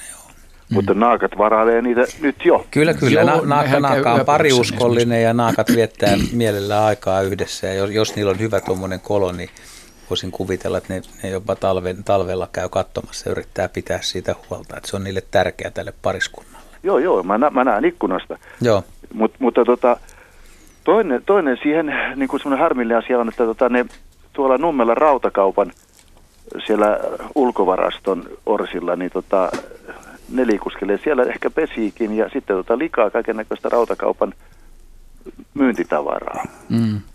Ja, ja mä luin Vihdin uutisista, että nyt on jo annettu lupa, että joitakin kymmeniä naakkoja saa ampua. Mutta niitä tulee lisää. Naakka ryökälle lisääntyy. Naakka Mutta tota, joo, mä ymmärrän ton. Joo. Naakka on varmaan semmoinen laji, että sitä on aikanaan vähän rihilakolla pidetty vähäis, väh, vähempi kantasena kuin mitä tänä päivänä. Että. Mutta kun se on tuommoinen näppärän kokoinen pieni varislintu, niin se on paljon helpompi pärjäällä kuin jonkun variksen kaupunkialueella tuommoisissa paikoissa, niin eikö se ole rauhoitettu aikaisemmin ollut ainakin? Kyllä, jos mulla olisi... Mutta mut kirkko ei oikein kehdannut varmaan am, ammuskella. Ei, ei sitä saanut, kun se on kirkhakkinen. Se pidettiin kirkossa pyhänä lintuna ja se oli joku tapaus 1600-luvun lopulla, mä en muista minkä, minkä kirkon pihalla se oli, mutta joka tapauksessa niin eräs talonpoika tai joku henkilö oli ampunut tämmöisellä panoksella sinne kirkon katolla olevaa naakkaa, jonka seurauksena se kirkon katto, paanukatto oli syntynyt, pala, syttynyt palamaan, koko kirkko oli palannut siitä ja tota, sitten säädettiin, että se oli rangaistus siitä, että naakalle halusi tehdä pahaa ja naakkaa. Ja Henry katsoo täällä vihaisesti, että tota, tällaisia tarinoita kerrotaan, mutta näin, näin se on, että se on ollut kirkoilla, se on ollut pyhä lintu. Kirkko ja naakkahan mm, mm, yhdistetään mm. suomalaisessa kansanperinteessäkin jo, mutta mistä tulee myöskin mieleen, että rautakauppa voisi ottaa ö, käyttöön samat keinot, mitä kirkot käyttää. Esimerkiksi ulkoon laitetaan, niin kuin, ei ainoastaan kyyhkysi, joo, verkkoja ja sitten myöskin näitä tällaisia piikkejä laitetaan sinne katon harjoille, että se, sen verran taajaan, että siihen on naakan ikävä laskeutua. Mutta jos sulla olisi, halua sitten sulla olisi PP tota, pönttö ja sulla pesisi naakka pihalla, niin se tyytyväinen. Yksi naakkapari No en mä sitä pois ajaisi, jos siinä on yksi naakkapari. Mutta jos se sitten karkottaa kaikki muut lintulajit pihapiiristä, että jos siihen tulee sitten parinkymmenen naakan yhteisö, niin sitten täytyisi miettiä. Jos se joku yksi kolonne, ei sinne tuu enempää. Niin, se ei sinne 20 mm. tuu. Mutta tota, joo, miksei sinne voisi sinne, sinne tota palkkien päälle laittaa jotain piikkimattoja. No sitten ei tarvitsisi pelätä sitä naakan jätöstä niskoihinsa. Niin. Mut, mutta se lehtokotilo, niin tota, se ei ole siis ihan varmaa, että naakka syö ne kaikki meidän, meidän puutarhan lehtokotilo. Se on, se varmaa, että ne ei kaikkia syö, mutta, niin. mutta mä veikkaisin, että kyllä ne osan, osan syö. Joo, jos ne vaan ymmärtää, että se on kelvollista ruokaa, mutta voisin hyvin kuvitella, että varislinnut esimerkiksi tekee niin, että jos joku laulurastaita on ollut vähän liikenteessä ja ne pääsee näkemään, että ne laulurastaat syö tuolta mm. jotakin, niin naakka oppii kerrasta, että haa, näet, näinkin voi tehdä. Että se eri sapuskojen käyttöönotto niin on varislinnulla aika usein tällaista uteliaisuuden ja esimerkin hyödyntämistä. Että. Ne on kekseliäitä. Niin, että ei mitään luukkuja telkänpönttöä, vaan naakka kantaa ylös ja lehtokotilot pois. Lehtokotilot okay, alas. Niin. Kiitos soitosta, Pekka. Kiitos, joo. Kiva. Hei hei. Ennen meriseltä ehditään ottaa hyvinkin vallan yksi soittaja mukaan ohjelmaan. Hyvää iltaa Eeva Inkeri. No hyvää iltaa. Soittelet Helsingistä. Mitä haluat Kyllä. kysyä? Tuota, voisitte keskustella semmoista asiasta kuin toukka, mato, Joo. liero. Lähtien siitä, että joskus maailmassa oli täällä Helsingissä metroasemilla niin semmoisia perustoukista kuvia. Joo. Ja mä katsoin vierestä, kun nuori äiti selittää lapselle, kun lapsi osoittaa sormella ja perhostoukkaa. Ja äiti sanoi, että mato, hyi. Mikä hyi se oli siinä lapselle? Yhtään mikään. Mm. Älä muuta saa. Niin, ja, niin. mutta sitten onhan näitä hyimatoja myöskin. Saanko mä kertoa mitä? On hyvä vaan kertoa pois. Tuota, muun muassa suolistoloisethan on hyimatoja minusta. Ja. Niin. Niin. Ja. Mutta esimerkiksi joskus maailmassa Hesarissa oli semmoinen resepti, että miten lieroista tehdään ruokaa. Jaa. En rupea antaa sitä reseptiä, muistan kyllä, mutta en rupea Joo. Kyllähän se, kun laittaa voita ja, ja valkosipulia. Sitten, niin... sitten, tuota, sitten tuota semmoinen asia, että äh, kyllä mä silmät pystyssä katsoin, äh, kun mä, mun käden selkämyksellä oli syrenikiitäjän toukka, sehän on mahdottoman komea toukka. Mm. Ja sitten se oli mulla viikon pullossa, korkki poissa. Siellä oli sitten kastettu sirenioksa sillä, siellä ruokana ja se, se, se, se rupesi laittumaan. Mulla on mitä ihan tarkka vaaka, niin se vähän rupesi laittumaan, mutta siitä tuli kyllä jotain pientä mustaa tehnää pois. Ja sitten mä vein kiireesti sen sökennin juurelle tuonne jonnekin pöheikköön. Hyvä. En tiedä sitten, mitä se tapahtui. Mitä haluat, että nyt... Ö... Keskustelkaa lieroista. Keskustellaan, Keskustellaan toukista, madoista ja lieroista. Kyllä. Se on, se on minusta komea, kun nostaa kompostia alikolle ja se on kun puolukka, puolukat mättäri. Se on komea. Joo. Ne on kompostilieroja, mutta muuten mä en lieroista tiedä mitään. Muuta kuin, että niitä on monenlaisia. Joo. Hyvä, kiitos Eeva soitosta ja jää kuuntelemaan. Me ruvetaan keskustelemaan toukista, madoista ja lieroista. Keskustelkaa rauhassa, mä, mä katkaisen tämän. Kiitos. No niin, hei. Hei. Joo, tässä ensimmäisenä tässä, tässä on ilmeisesti käsitteiden valistus, määrittelyä. Valistuspläjäys heittää, että mikä on mikä, mikä saa olla matoja, varsinkin, että mikä niin. saa olla toukkaa. Niin. Jos minne liero aloittaa. Ja mikä on liero? No niitä löytyy eri muodossa. tota, niin, Pysytään eläinkunnassa. Jos nyt tätä toukkaa avaisi, niin ää, sanotaan, että toukka ää, pitää sisällään merkityksen, että, että se on ää, nuoruusaste useimmiten kai jonkin hyönteisen. Mm. Hyönteisen nuoruusaste riippuen sitten, että minkä tyyppinen otus on kyseessä. Et yleensä se liitetään niin sellaisten hyönteisten nuoruusvaiheeseen, jolla on täydellinen, täydellinen muodonvaihdos. Eli esimerkiksi semmoiset, semmoiset otukset, joilla, joilla ei ole kotelovaihetta, vaan tavallaan, tavallaan viimeinen nahanluonti, niin sieltä paljastuu sitten niin kuin aikuinen yksilö, niin niitä kutsutaan yleensä nymfeiksi. Ja sitten taas, jos nyt mitään tällaista yleistä, yleistä niin kuin neuvoa siitä, että miltä sen toukan pitäisi sitten näyttää, niin se voi olla vaikea antaa, antaa koska esimerkiksi pelkästään kärpäsillä on niin monennäköisiä toukkia. Niillä voi olla käsnäjalkoja tai sitten niillä ei ole, joillakin on, on eturaajat tavallaan, joista syntyy aikuisen hyönteisen raajat, niin on etuosassa joillain hyönteisillä, niin kuin esimerkiksi perhosilla ja sahapistiäisillä. Ja sitten loispistiäisten toukat esimerkiksi on yleensä Niillä ei ole minkäänlaisia jalkoja, ainoastaan suuosat, jotka kyllä niin kuin imee isäntänsä tyhjäksi sitten ihan hyvällä prosentilla. Mutta sitten no, lieroiksi kutsutaan on sivistyneesti lieron oikea virallinen nimi niin sanotuille kastemadoille. Eli ne on erilaisia harvashukamatoja. Ja tota, sitten, ja se, se on laji jo sellaisenaan. Se ei ole mikään vaihe johonkin. Joo. Eikö madolla on vähän sama sitten? Siis mato ei ole mikään muodonmuutoksen vaihe. No ne graduaalisesti muuttuu pienestä suurempaan. Tosin aivan vasta mun, munasta kuoriutuneet yksilöt on usein tota, niin, niin, usein tota, niin, ne voi näyttää huomattavasti erilaisilta kuin sitten aikuiset yksilöt, mutta aika nopeasti niistä tulee pieniä, pieniä kasiaisia ja he kasvavat suuremmiksi. Mato ja liero on varmaan rinnakkaisnimitys, kun puhutaan kastemadoista mm. eli lieroista. Mm. Sitten meillä on sukkulamatoja, jotka, ovatko ne matoja? No, sukkulamadot on ihan hyvä nimitys Niitä on, niitä on varmaan öh, satoja tuhansia kyllä. eri lajeja. En tiedä, onko niitä kuvattu niin paljon, mutta ni, mm. niitä varmasti on kyllä erittäin runsaasti. ne on varmaan runsaimpia lajimäärältään, niin kuin mitä tulee iliokunnassa hyönteisten lisäksi. Kyllä. Niin. Ja yksilömäärä on raju. Joo, sitä löytyy muutamasta neliömetristä enemmän, enemmän sukkulamatoja kuin planeetalla on ihmisiä. Että.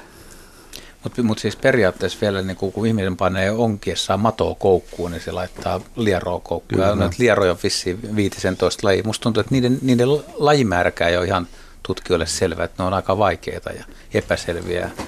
Niin lieroilla on aika jänniä, just kun kompostissa voi olla niin kuin paljon niitä, mutta sitten nurmikolla olevat lierot, niin elää yksittäin ne elää omassa kolossaan ja käyttää vaan sitä akselia tai sädettä, minkä ne yltää sieltä kolosta peräpää on siellä kolon reunalla ja sitten ne yöllä tekee tämmöistä lautasen muotoista rinkkiä ja menee takaisin. Lierosta tulee aina mieleen tämä Jaakko Tepon klassikko biisi, jossa se laulaa, laulaa että ja viereisellä avannolla ongittaa kylän kaupunginjohtaja Kiero. Onpa ihme, että enempää kaloja saa, kun siiman molemmissa päissä on viero.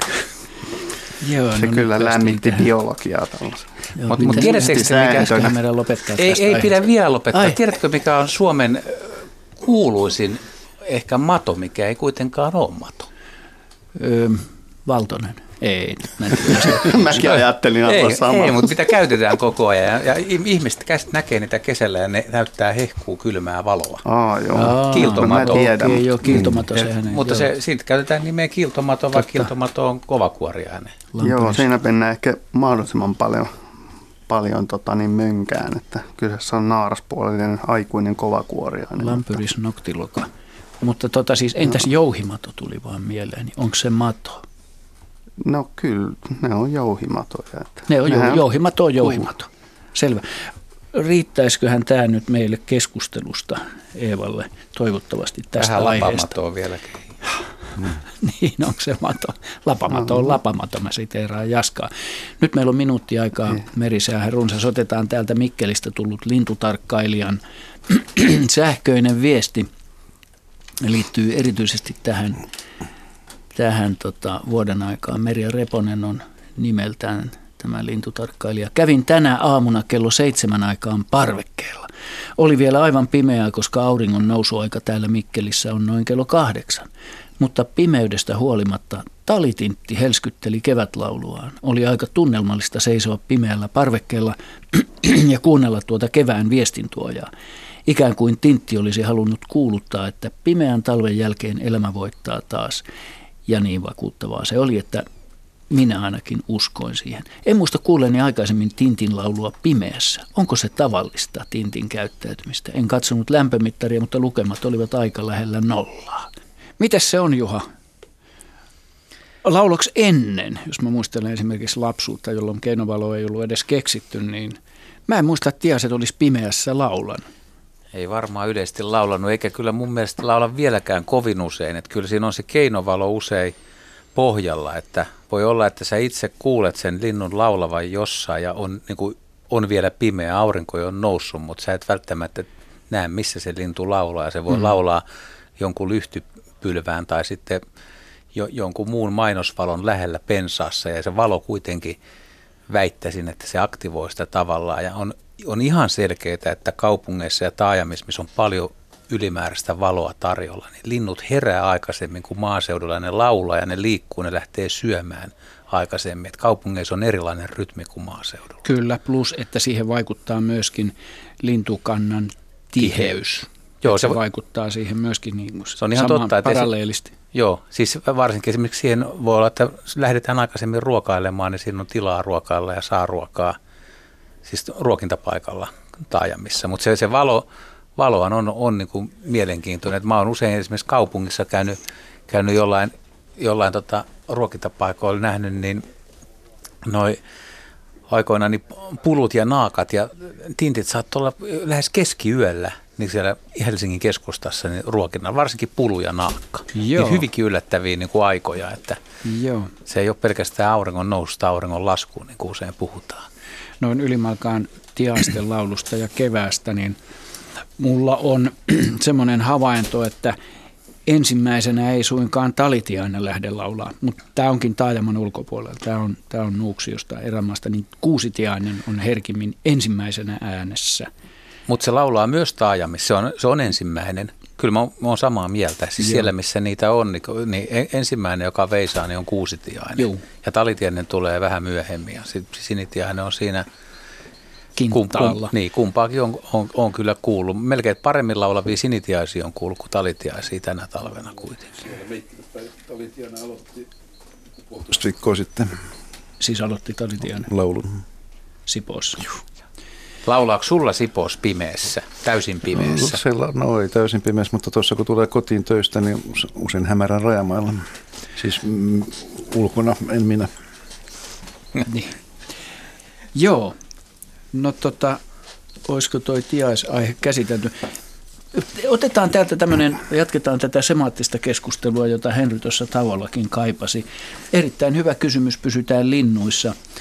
Missä linnut elävät ennen, anteeksi, ennen kuin ne muuttavat linnun pönttöön? Tämä on siis Marina Pelttarilahdesta kysynyt. Tämä on minusta erinomainen mm, kysymys. Kai se voi aloittaa siitä, että ne aloittavat elämänsä linnun pöntössä.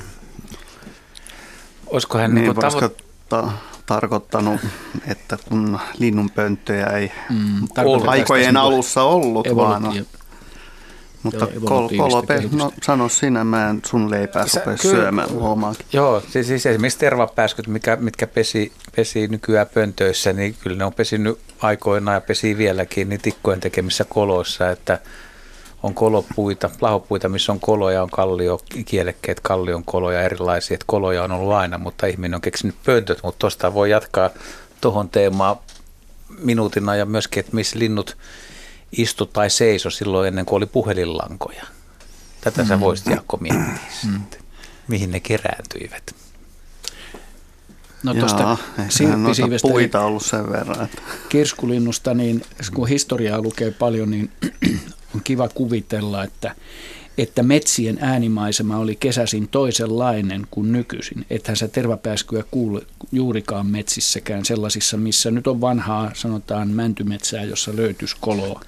Etelässä kolopoita. ei, mutta, mutta esimerkiksi Kuusamossa ja Oulangassa, niin se, se on metsälaji edelleen. Kyllä ne on kuitenkin, niitä on myös metsissä. On, on toki, mutta tässä niin sanotussa ruuhka-Suomessa, niin kyllä se, mä mun ainakin lapsuudesta asti, niin mä yhdistän tervapääskyn äänen niin yhdistän sen ehdottomasti taajamaan. Eli että näin äänimaisema muuttuu ja lintujen niin kuin ja käytä, käytös. Mä en tiedä kolopesioita, mutta niin kuin räystöspääsky ja harapääsky kanssa hyviä esimerkkejä, miten on muuttunut. Joo. Yle, Radio Suomi. Otetaan tähän nyt sitten Kari Massisen lähettämä kuva Saimaan Kukassalosta, Anttolasta – nykyistä, nykyisin Mikkeliä. Kysymys kuuluu kerrassaan, mikä kasvi? Tämä on kuvattu 28. toukokuuta 2011. Tässä kuvassa näkyy, mutta en sano mikä, vaan Henry kertoo. Siinä on vihreitä lehtiä ja vaaleanpunaisia kukkia. Tämä on poikkeuksen kombinaationa vihreät lehdet kasveissa. Tota, Joo, saat jatkaa. Mä kerroin, mitä tässä näkyy. Näkyy siinä kalliota vasemmalla. Kyllä. Eli kyllä tässä kuvassa nyt on puolukka, joka ei tietenkään ole mikään tavaton kasvi, mutta ehkä tässä nuoruusvaiheessa, niin kuin tämä kuvan kasvi nyt on, että kukat eivät ole vielä avautuneet, niin se näyttää vähän, ei näytä ehkä ihan täysin itseltänsä, mutta tuolla kuvan alaosassa tuo ruukkumainen kukka on tullut jo esille, että verholeiden tai teräleiden kärjet jo vähän on taaksepäin kääntynyt. Eli enimmäkseen tuossa on kukat supussa, mutta nuo lehdet on tyypillisiä puolukan nahkeita, pyöreähköitä, selvästi talvehtinut vihreänä. Ainoa lähilaji, mikä voisi tulla kysymykseen tai lähi kasvini on sian puolukka. Taas se tekee isompia kasvustoja ja sen lehdet on pitkulaisemmat kuin tämän kuvan puolukalla on. Eli tuota samaa kasvia, kun mennään katsomaan vähän myöhemmin kesällä, kesäkuussa, niin se näyttää jo täysin itseltänsä. Ja ehkä tuo voimakas punerus, mikä tuossa verhiössä on, niin johtuu nimenomaan tuosta aurinkoisesta pahdeympäristöstä, että kasvit silloin tällään niin kehittää punaista suojaväriä ja voimakasta auringonpaistetta vastaan. Eikö se kuitenkin pikkusen punertavaa on se, punertava, joo, on se punertava, mutta varsinkin tuo verihiö tuossa on nyt kirkkaan punainen. Verihiö, joo. Joo, nätti kuva. Kiitos Kari Massinen siitä.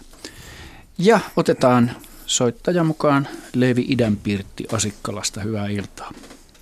Iltaa. Mitäpä haluat pohdittavan? No, kuinka yleistä on, kun peipposet on jäänyt tal- talvehtiin tänne Suomeen? Niitä on kuusi kappaletta ja ne käy lintu, maassa syömässä lintulaudan alla. Siinä on kyllä jatkuvasti ruokaa.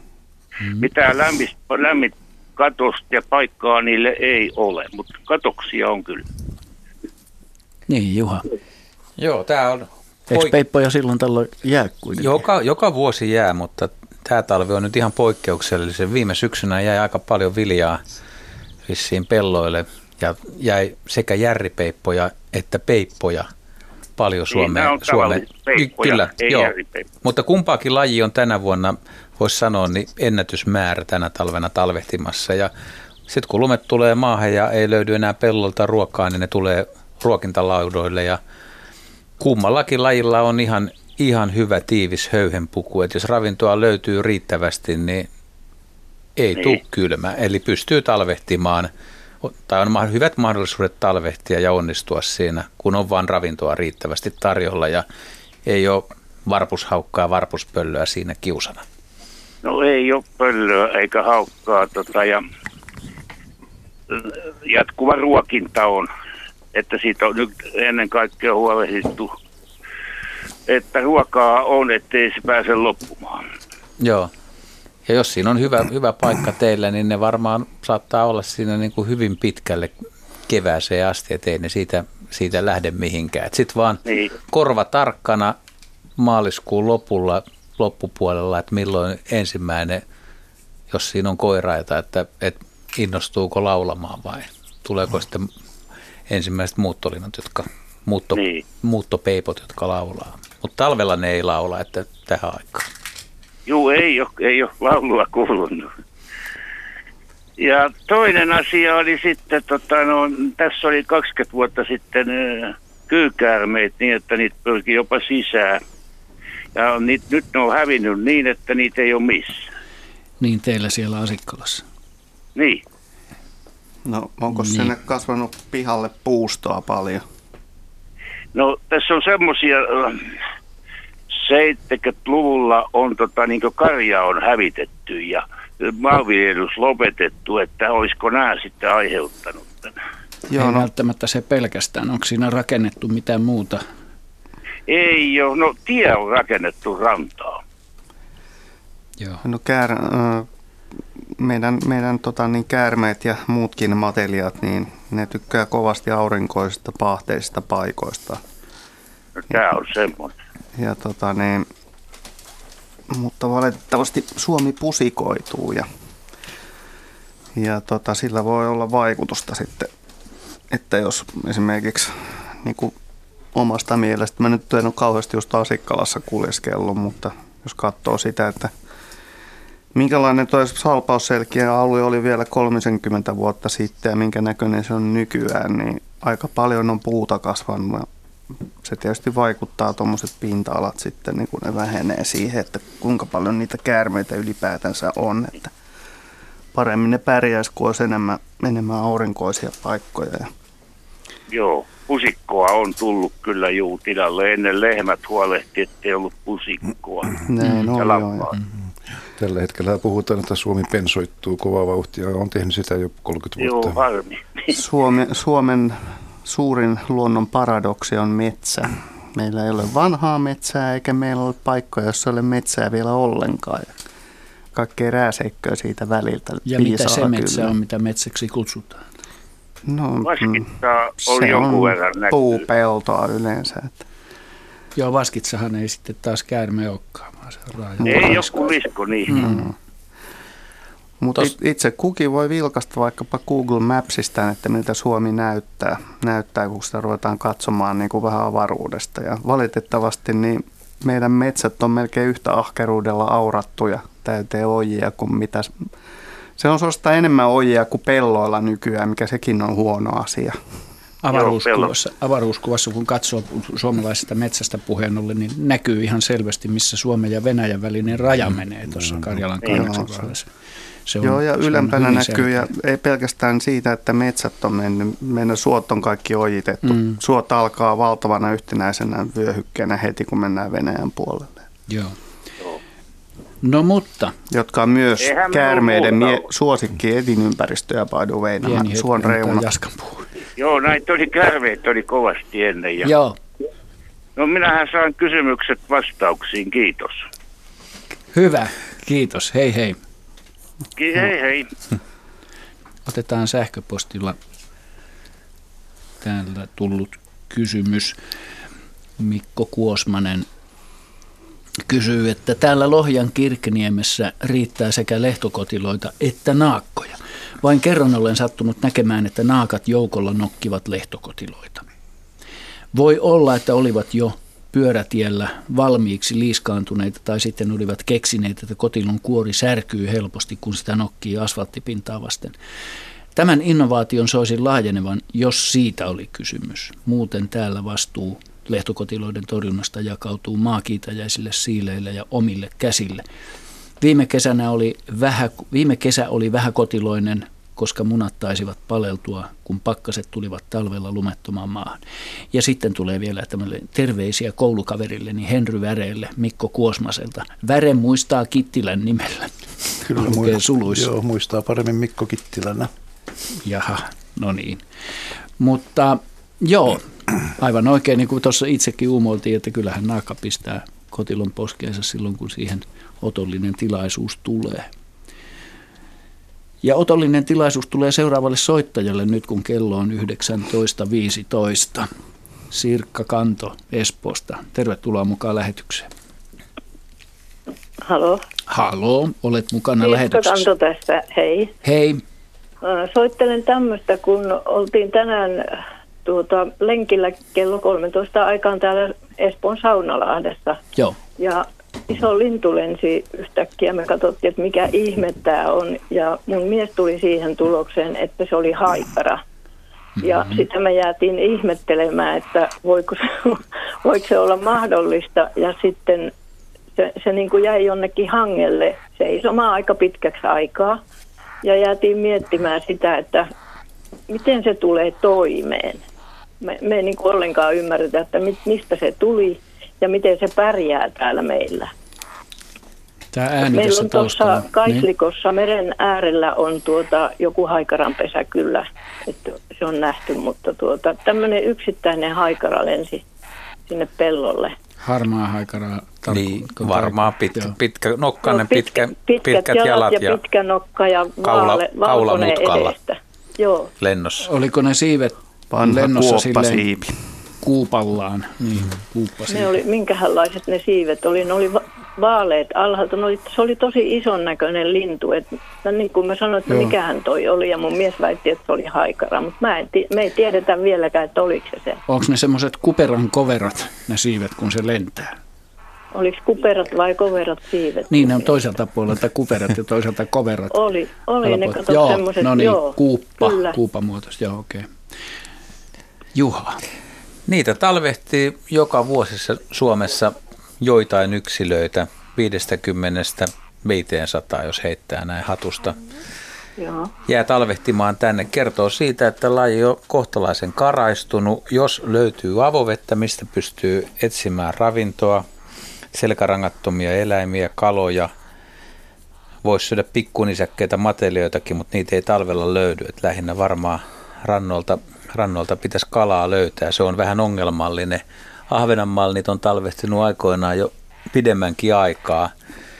Ja tota, jos ei löydy ravintoa, niin sitten käy huonosti, että Helsingin Lauttasaarestakin viime viikolla poimittiin yksi nuori lintu huostaan, kun, kun tota, oli aliravittu eikä enää pystynyt, pystynyt itse saalistamaan.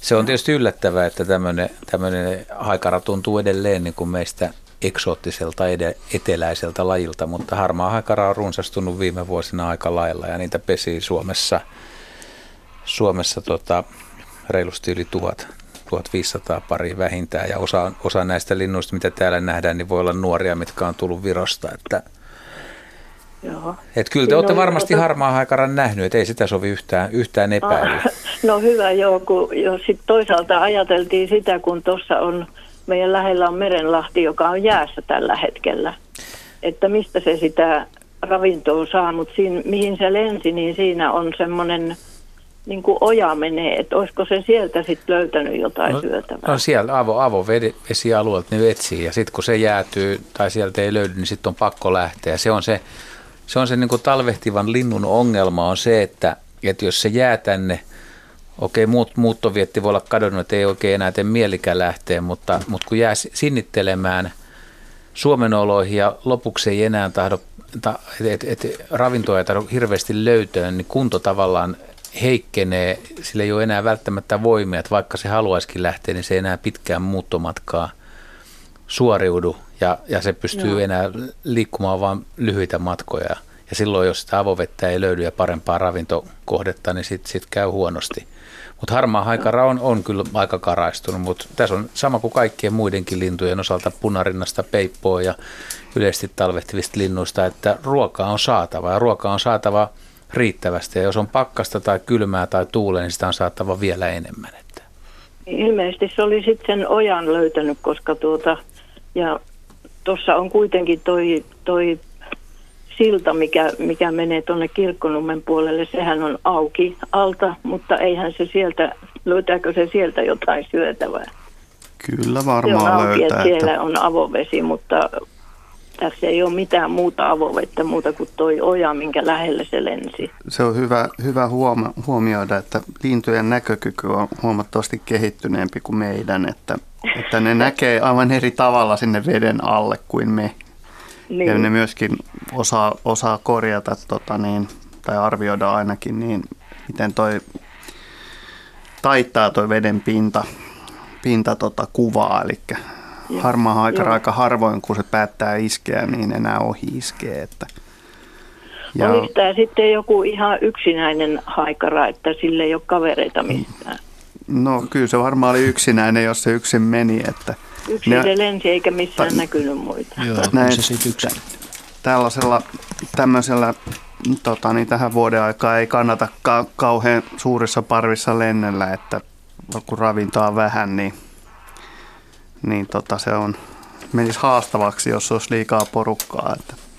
Okay. Semmoinen muuten, mitä varmaan harmaahaikarat popsii kanssa näin talvisi, on niin vesipäästäisiä ja nehän joutuu te- sama, samalla tavalla hommia tekemään, että syömään enemmän kuin kesällä ravintoa, että pysyvät hengissä. Että. No oliko se sitten, uskotteko, että se oli löytänyt siitä ojasta jotain syötävää mm. sitten? Kyllä varmaan. Siinä kyllä, on niin on virtaava vesi kyllä. Että. Siellä on kaloja ja siellä voi olla Nämä on siinä mielessä aika moniruokaisia, että ei, ei oikein niin kuin minkään nieltävän kokoisen eläimen kannata mennä haikaran lähelle, että siinä menee pikkulinnut ja, ja kaikki, minkä se saa kiinni, niin kaikki kelpaa. Että. Aivan, mä en tiedä sitten, että olisiko se silleen, että kesällä, kesällä, kun ne löytää sitä kalaa aika lailla enemmän, niin silloin näkee just niin kuin Jaska kuvasta, se iskee sen kala, kala ja osuukin siihen aika hyvin. Mutta nyt talvella, jos siinä ei ole kaloja, niin, niin tuommoisessa ojassa, niin kaiveleekohan ne jotain sudenkorennon toukki, että ne ihan perkaa sitä pohjaakin sillä pitkällä nokalla ja saalistaa vähän eri tavalla, että kun on vähemmän ravintoa. Kun mekin ajateltiin, että ei siellä ainakaan sammakoita ole tähän aikaan, eikä siinä ojassa varmaan paljon ole muutenkaan.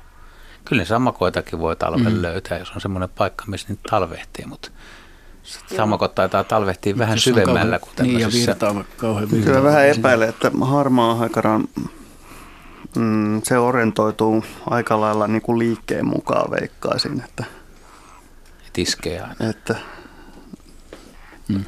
Ja se ei muutenkaan se, jos sä katsoit miten ne saalistaa, niin ne harvoin edes kävelee saalistaessaan, että mieluiten odottaa. Mm. Joo, se oli vähän sen näköinen, että se jäi miettimään, että mistä hän tästä sitä sapuskaa saisi. Mut se, mikä on, pe- pellolla. Se, mikä on hyvä huomioida, kun on kyseessä puro, niin kaikki kalat joutuu tekemään liikettä pysyäkseen paikoillaan. Ja nämä eläimet on mestareita havaitsemaan sen liikkeen. Että jos Aivan. siellä on kaloja, niin ne kalat liikkuu. Järvessä näin ei välttämättä olisi. Joo. Joo, Joo tämä oli ihan, se oli ihan hyvä tietää, että se oli oikeasti haikara. Kyllä, epäilemättä Joo. se oli sitä. Hyvä havainto, Joo, onneksi Joo. Kiitos, Kiitos vastauksesta. Olemme innostuneita kuuntelijoita. Kiitos. Joo, kiitos. Kivaa kevättä, hei, hei. joo, moi. Joo, hei. Se oli harvinainen eläin meidän nuoruudessa. No mä muistan, kun nämä niin sanotut dispersiolajit tuolta Estin puolelta lähti 90-luvun alkupuolella. Niitä oli loppukesästä oli täällä rannikolla kaislikoiden reunossa. Ja nimenomaan juuri näin, staijaamassa paikallaan ja kyttäämässä sinne veteen. Että ne ei suinkaan juoksentellut pikkukalojen perässä, vaan siitä sitten tikarinokallaan iski nopeita iskuja sinne. Joo, harmahaikara on kyllä selvästi enemmän runsastunut kuin esimerkiksi tämä meidän ruovikoiden vanha asukki, eli kaulushaikara. Että Joo. Hän on aika vakiokantainen siihen verrattuna. Joo, nyt on isoja pesimäkolonioita ihan lähellä ihmisasutusta. Sanotaan nyt tuossa Inkoon suunnalla kuusikossa. Ollut jo vuosikausia, että menestystarina sinänsä muutamassa kymmenes vuodessa. Se on pu- puupesiä ja kaulushaikara on ruovikkopesiä. Kaulushaikarasta täytyy sanoa sen verran, että että kun nämä, valtaosa näistä talvilinnuista, mitä nähdään, on harmaa haikaroita, niin kaulushaikarakin on aika karaistunut kaveri. Että niitä, mm. nehän tulee maaliskuussa jo, Joo. maaliskuun lopulla ja, ja periaatteessa saattaa yrittää talvehtimista Suomessa, mutta mut ne on sitten niin piilossa, että niitä on tosi vaikea havaita ja siinä on tietysti sama ongelma kuin tuolla, että jos vesialue jäätyy kokonaan, niin sitten tulee nälkä ja sitten tulee noutoja. Joo, kyllä niitä on tullut siis. Kyllähän harmaa, äh, tota, kaulushaikaraa tulee jo – silloin kun vielä, vielä jäitä Kyllä, se tulee tosi jäitä niin hämmästyttävän aikaisin. Joo, kyllä. Linnusta puheen ollen vielä kuuntelija Roihuvuoresta Jake Nyyman, on ollakaan, niin pohdiskelee tämmöistä, kumpi valitsee pesäpaikan linnuilla, koiras vai naaras. Miten on pikkulinnuilla ja sitten isommilla linnuilla, kuten laulujoutsenella. No, hyvä kysymys ja se on aika laaja. Pitäisi antaa jakelle nyt ja kuulijoille joku, joku helppo, helppo selitys, mutta tota, sanotaan että vaikka vaikka tota kololinnuista muutamista, mistä on helppo sanoa, että jos se vaikka helmipöllö, herra helmipöllö esimerkkinä, niin sillä helmipöllö herralla on se kolo ja se kolo on tärkeä, eli se on valinnut sen paikan, että tässä pesitään ja se ei paljon anna mahdollisuuksia, että se huhuilee puputtaa ja jos naaras kiinnostuu siitä, se näyttää, että tämä on mun pönttö ja tähän sä pääset pesimään, jos haluat. Ja jos naaralle, naaralle ei kelpaa, niin naaras lähtee ja se on sillä sipuli. Koiras on valinnut paikan ja muuta paikkaa ei ole. Sitten taas voisi olla joku peukaloinen kiva esimerkki, että peukaloisherra niin rakentelee erilaisia soidinpesiä ja samoin kuin tietyt kerttulajit, niin ne rakentaa mm. ne koiraat useampia ja sitten lauletaan kovaa, rouva tulee paikalle ja sitten näyttää, että se olisi tällainen ja tuommoinen ja se rouva voi valita niistä pesistä omansa ja sitten se sisustaa sen ja tekee ja silloin on kumminkin vaihtoehtoja. Joo. Sitten on kyllä varmaan semmoisiakin, että tota, missä se naaras päättää. Että Mites pönttö, niin no tavallaan tuossahan tuolla niin kuin kerttusilla, niin naaras sen sitten valitsee sen, mikä, missä, mitä pesää ruvetaan sitten rakentamaan. Mutta pönttölinnuilla myöskin semmoisia kirjosieppohan esittelee useampaakin pönttöä pihapiirissä naaraalla. Ja naarasko sen sitten tekee sen valinnan, että no tämä pönttö on se. No mä, mä, niin mä en tiedä, onko sillä kirjosiapolla kuitenkaan loppujen lopuksi niin usein kovin montaa pönttöä tota, hmm. paikalta. Usein kirjosiappo hämää, että se laulaa, hoitaa yhden naaraan siihen yhteen pönttöön, jatkaa laulamista ja laulaa jo toiselle pöntöllä. Niin. Ja sen tehtävä onkin houkutella toinen naaras sinne pönttöön. Ja se toinen naaras joutuu huonoon asemaan, koska koira se ei enää koiras palaa sen ensimmäisen rouvan luokse sitten, kun poika sit syntyy ja ruokkii sitä, ja tämä jälkimmäinen jää yksinhuoltajaksi. Niin olisiko siinäkin sitten, että se koiras on valinnut sen pöntön, johon hän houkuttelee sen naaran, että tämä on se, ota tai jätä. Mm. Sitten kun naaras valitsee, niin hän lähteekin toiselle pöntölle. Ja sitten no. otet, sit kun otetaan vesilinnut Tämä mukaan tähän ja tämmöiset pesimäpaikat, niin itse asiassa siellähän naaraat vie niin kuin ihan mennen tulleen koiraita, että, että, että naaras päättää se pesimäalue, minne mennään ja koiras voi olla, voi olla semmoinen tilanne, Tämä nyt on vähän hatusta heitetty, mutta Helsingissä Tokoiranta, missä on paljon sinisorsia, niin siellä on tämmöinen kaupunkilainen koiras, joka on syntynyt tässä vaikka, vaikka ihan kaupungin ytimessä. Ja sitten se talvehtii siinä ja sitten sinne tulee siilinjärveläinen naaras sinisorsa talvehtimaan ja se, sen linnun käytös muuttuu talvella, eli, eli maalais on tosi, tosi tota, arkoja, mutta sitten talvehtimisalueella ja tuommoisessa sulassa ne saattaa käyttäytyä vähän niin kuin kaupunkisorsa ja sitten tämä koiras ja naaras pariutuu juuri näihin aikoihin, on itse asiassa pariutunut siinä ja en tiedä onko koiralle paljastunut, että nyt on mennyt vähän miinaan, että jos haluaisi säilyttää tämmöisen kaupunkilaistatuksen tämä koiras, vaan hän onkin si- sini, Siilijärveläis sinisorsaan rakastunut ja kun kevät tulee, niin sorsa pamahtaa taivaalle ja koiras perään ja lähdetäänkin kohti Siilinjärveä tai jotain, ettei jäädä pesimään stadi. Eli naaras, naaras menee ja koira, koiras on valinnut tiensä, hän seuraa, seuraa naarasta ja menee minne, minne naaras johdattaa. Joo, ja Hanhillahan on ollut ihan tämmöisiäkin keissejä, että, että matka on käynyt tyyliin taimyrille, että ei pitänyt käydä Ei. näin, mutta Niin se, siis se, on- se, on- se, on- ajatelkaa semmoista valkoposkihanhea, jotka, joka on syntynyt tässä Helsingin edustalla ja sitten se talvehtimisalueella Mm. Hollannissa, niin vokottelet väärän, väärän rouva ja sitten, sitten mennään tästä niin kuin kaupungin yli ja koira se vielä siinä vaiheessa luulee, että, että kohta, kohta ollaan perillä ja pysähdytään tähän, mutta toinen, Ei toinen vaan puolessa jatkaa. välissäkään. Puolessa, puolessa välissäkään, että matka jatkuu aika pitkään. Se, se voi olla Joo, ja minkälaisia ne pesimäpaikat on, kun ne on jossakin siellä niin kuin vuoren rinteellä ja kersat joutuu, joutuu hyppään 200 metriä kalliolta alaspäin. Joo, ja sitä energi- energiankulutuksen määrää, kun ollaan perillä, niin koiras laskee tuossa ja toteaa, että nyt kävi ohkaisesti. Niin, herra ei pääse enää kaivopuiston nurtsille kävelemään. että Vielä, joutuu tekemään vielä yhdestä lajista ennen kuin mennään seuraavaan soittajaan, niin, niin tota, mites laulujoutsen? Mites niillä? No, ne on, ne on kimpas koko, koko Niin. elämän sitten. Että Niin. tota, et, et, et sit kun ne sen paikan on löytänyt, niin, niin niillä ei varmaan sillä lailla ole ongelmaa, että yhdessä mennään ja yhdessä tullaan. Mä luulen, että se kumpu, mikä, mikä niillä on, ne käyttää sitä, jos se ei ole veden vallassa tai siellä on muutoksia. Että tota, Käyttääkö ne aina sitä samaa? Tuleeko ne, koska mä tiedän laulujoutsen pesimäpaikkoja, ne on siis niissä pesitään aina niissä samoissa kumpareissa. Samoissa, Onko se niin. aina sama pari, No, joka tulee siihen? no kyllä, kyllä mä uskon, että ne mahdollisimman pitkälle pitää sitä, jos se on vaan Mut kumpi se valitsee, koiras vai naaras? Sen, sen sen pesän paikan, kumpare. kun ne rupeaa rakentamaan. Sen ensimmäistä kertaa. Niin. Mm. niin. No, eikö tässä nyt kannata va- vastata, että naaras sen Kannattaa valitsee? vastata. Se Kannattaa on, ei ainakaan mene väärin, vaikka menisi väärinkin, niin kaikki on tyytyväisiä. Hyvä. Yksi, yksi Niin, vielä, mikä Koiraa tähän, ei muni, että siitä Niin. Niin. pitkälle on vielä päästy. tämmöinen, mikä, mikä kirvoittaa, tämä on selkeästi mielenkiintoinen aihe, tämä Jaken kysymys, niin on usein se, että et, et kun puhutaan, että koiraslintu laulaa ja esittelee sitä höyhenpukua, että se, se on se, joka valitsee näitä naarata, niin kyllä, kyllä lintumaailmassa varmaan... Kyllähän naaraatkin laulaa. Na, niin, niin, mutta naaraat tällä valitsee. Siis naaraat tulee katsomaan, kun on monta koirasta ja ne koiraat laulaa, niin mm. ne koiraat juurikaan välttämättä pääse mitään valitsemaan, vaan naaraat tulee katsoa siihen, että mikä koiras laulaa parhaiten ja milloin on paras höyhenpuku ja milloin mm. suuri reviiri, reviiri. Ja se naaras tekeekin valinnan. Että naaralla on mm. niin iso, iso homma tässä ko- koiraan valinnassa, eikä se, että koiras vaan niin poimisi lintuja tai naaraslintuja, että ton kanssa mä pesin ja tällä mä pesin. Joo, ja sehän on usein niin, että mitä niinku, niinku hurjemman näköisiä koiraita, niin sen, sen mitään sanomattomampia on sitten nämä naaraat. Et nehän on yleensä ruskeita ja lähes niinku yksiväristä tai jotain. Niin. Niin. Ajatellaan nyt vaikka fasaania tai riikinkukkoa. Tai jotain. myöskin sorsalintuja, mutta mm. mut perustuu ihan käytännön.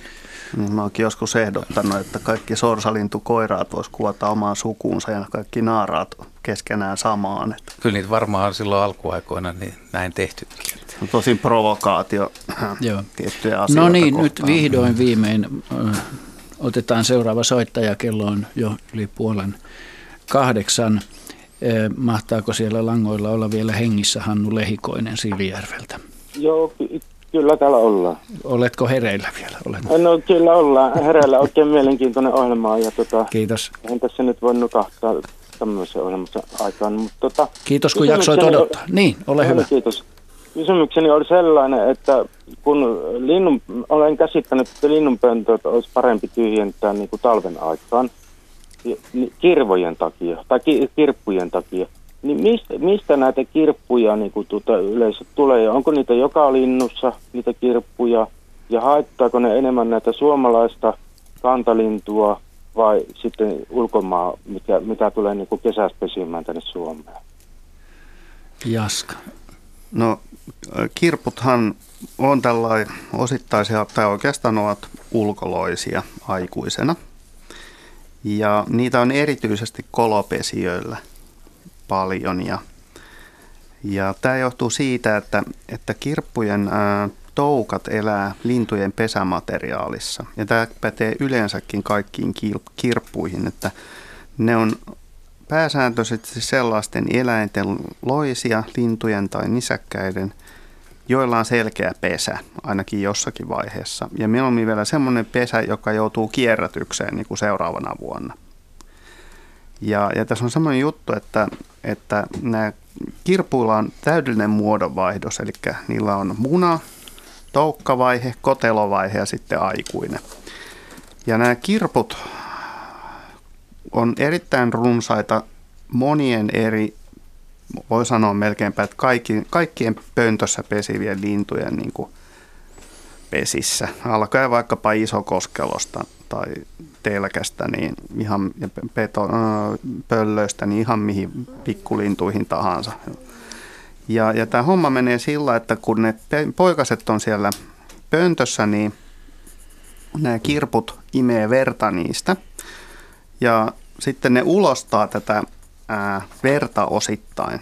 Paitsi että ne saa niinku ravintoa itse siitä, niin ne myöskin ulostaa sitä suuria määriä. Ja naaras saa, saa tota niin, siitä niin kuin voimaa sitten munia myöskin tänne pesän pohjaan. Ja siellä pesän pohjalla munitut munat, niin niistä tulee sellaisia valkoisia, ohkaisia, vaaleita ohkaisia to, toukkia, jotka on aika sellainen niin kuin erikoistumattoman näköisiä. Sitten ei juuri erota mitään erityisempiä osia sen tarkemmin. Ja, ja nämä toukat käyttää hyväkseen näitä naaraiden ulostamia varsin veripitoisia ulosteita ja ja ne elää siellä pohjan mujussa sitten, missä on erilaisia, ne syö myös keratiinipitoisia aineita, eli siis vaikkapa sulkien, sulkien tota niin, jämiä, höyheniä, tämmöisiä. Vähän samaa tyyliin kuin koiperhoset voisi syödä ja, ja tota, monet kovakuoriastoukat. Ja sitten ne menee koteloon syksyllä.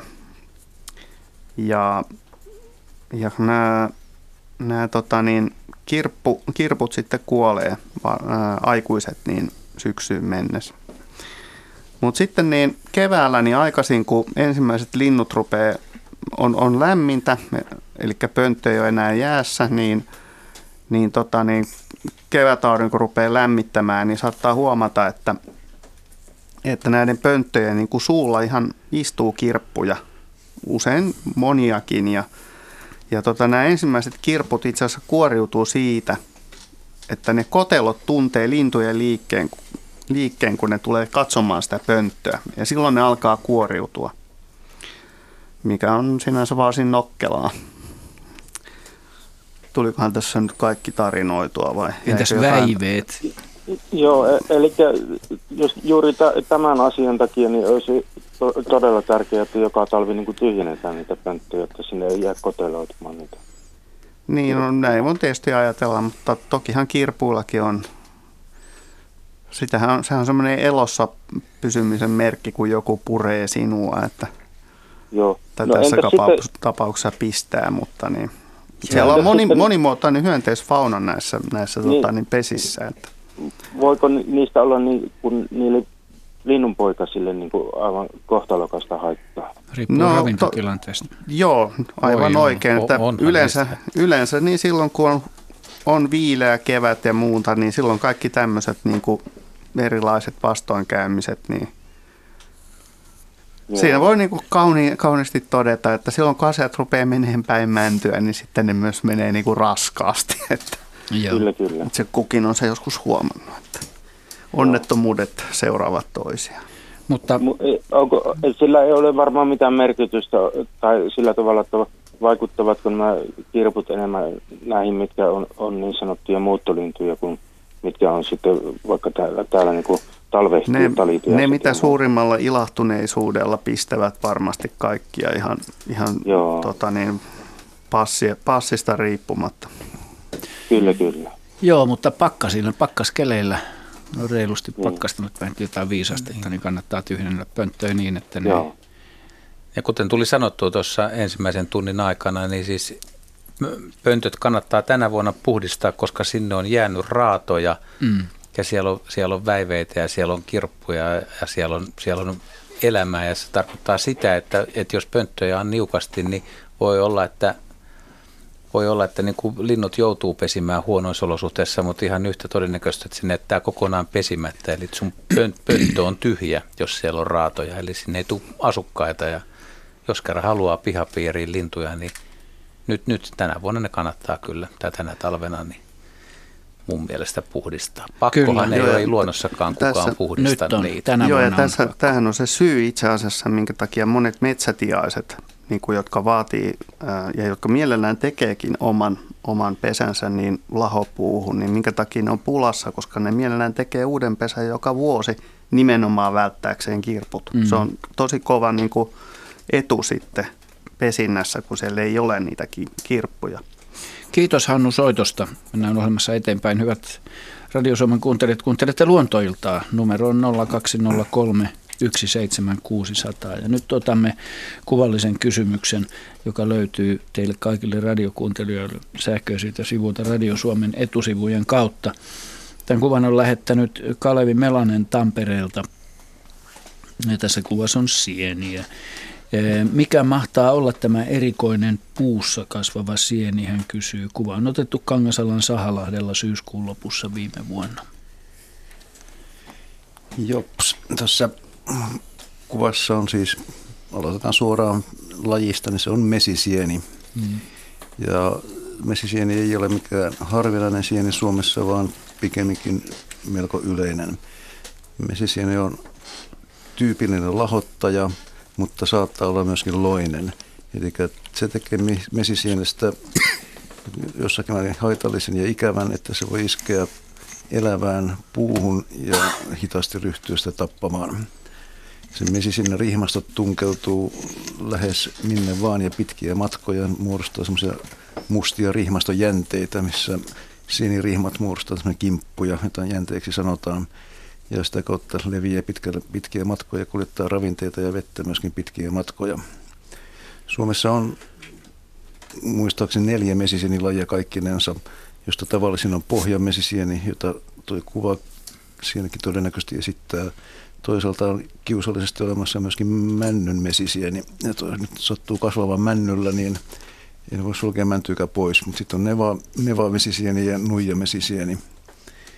Niin, niin ne kaksi muuta.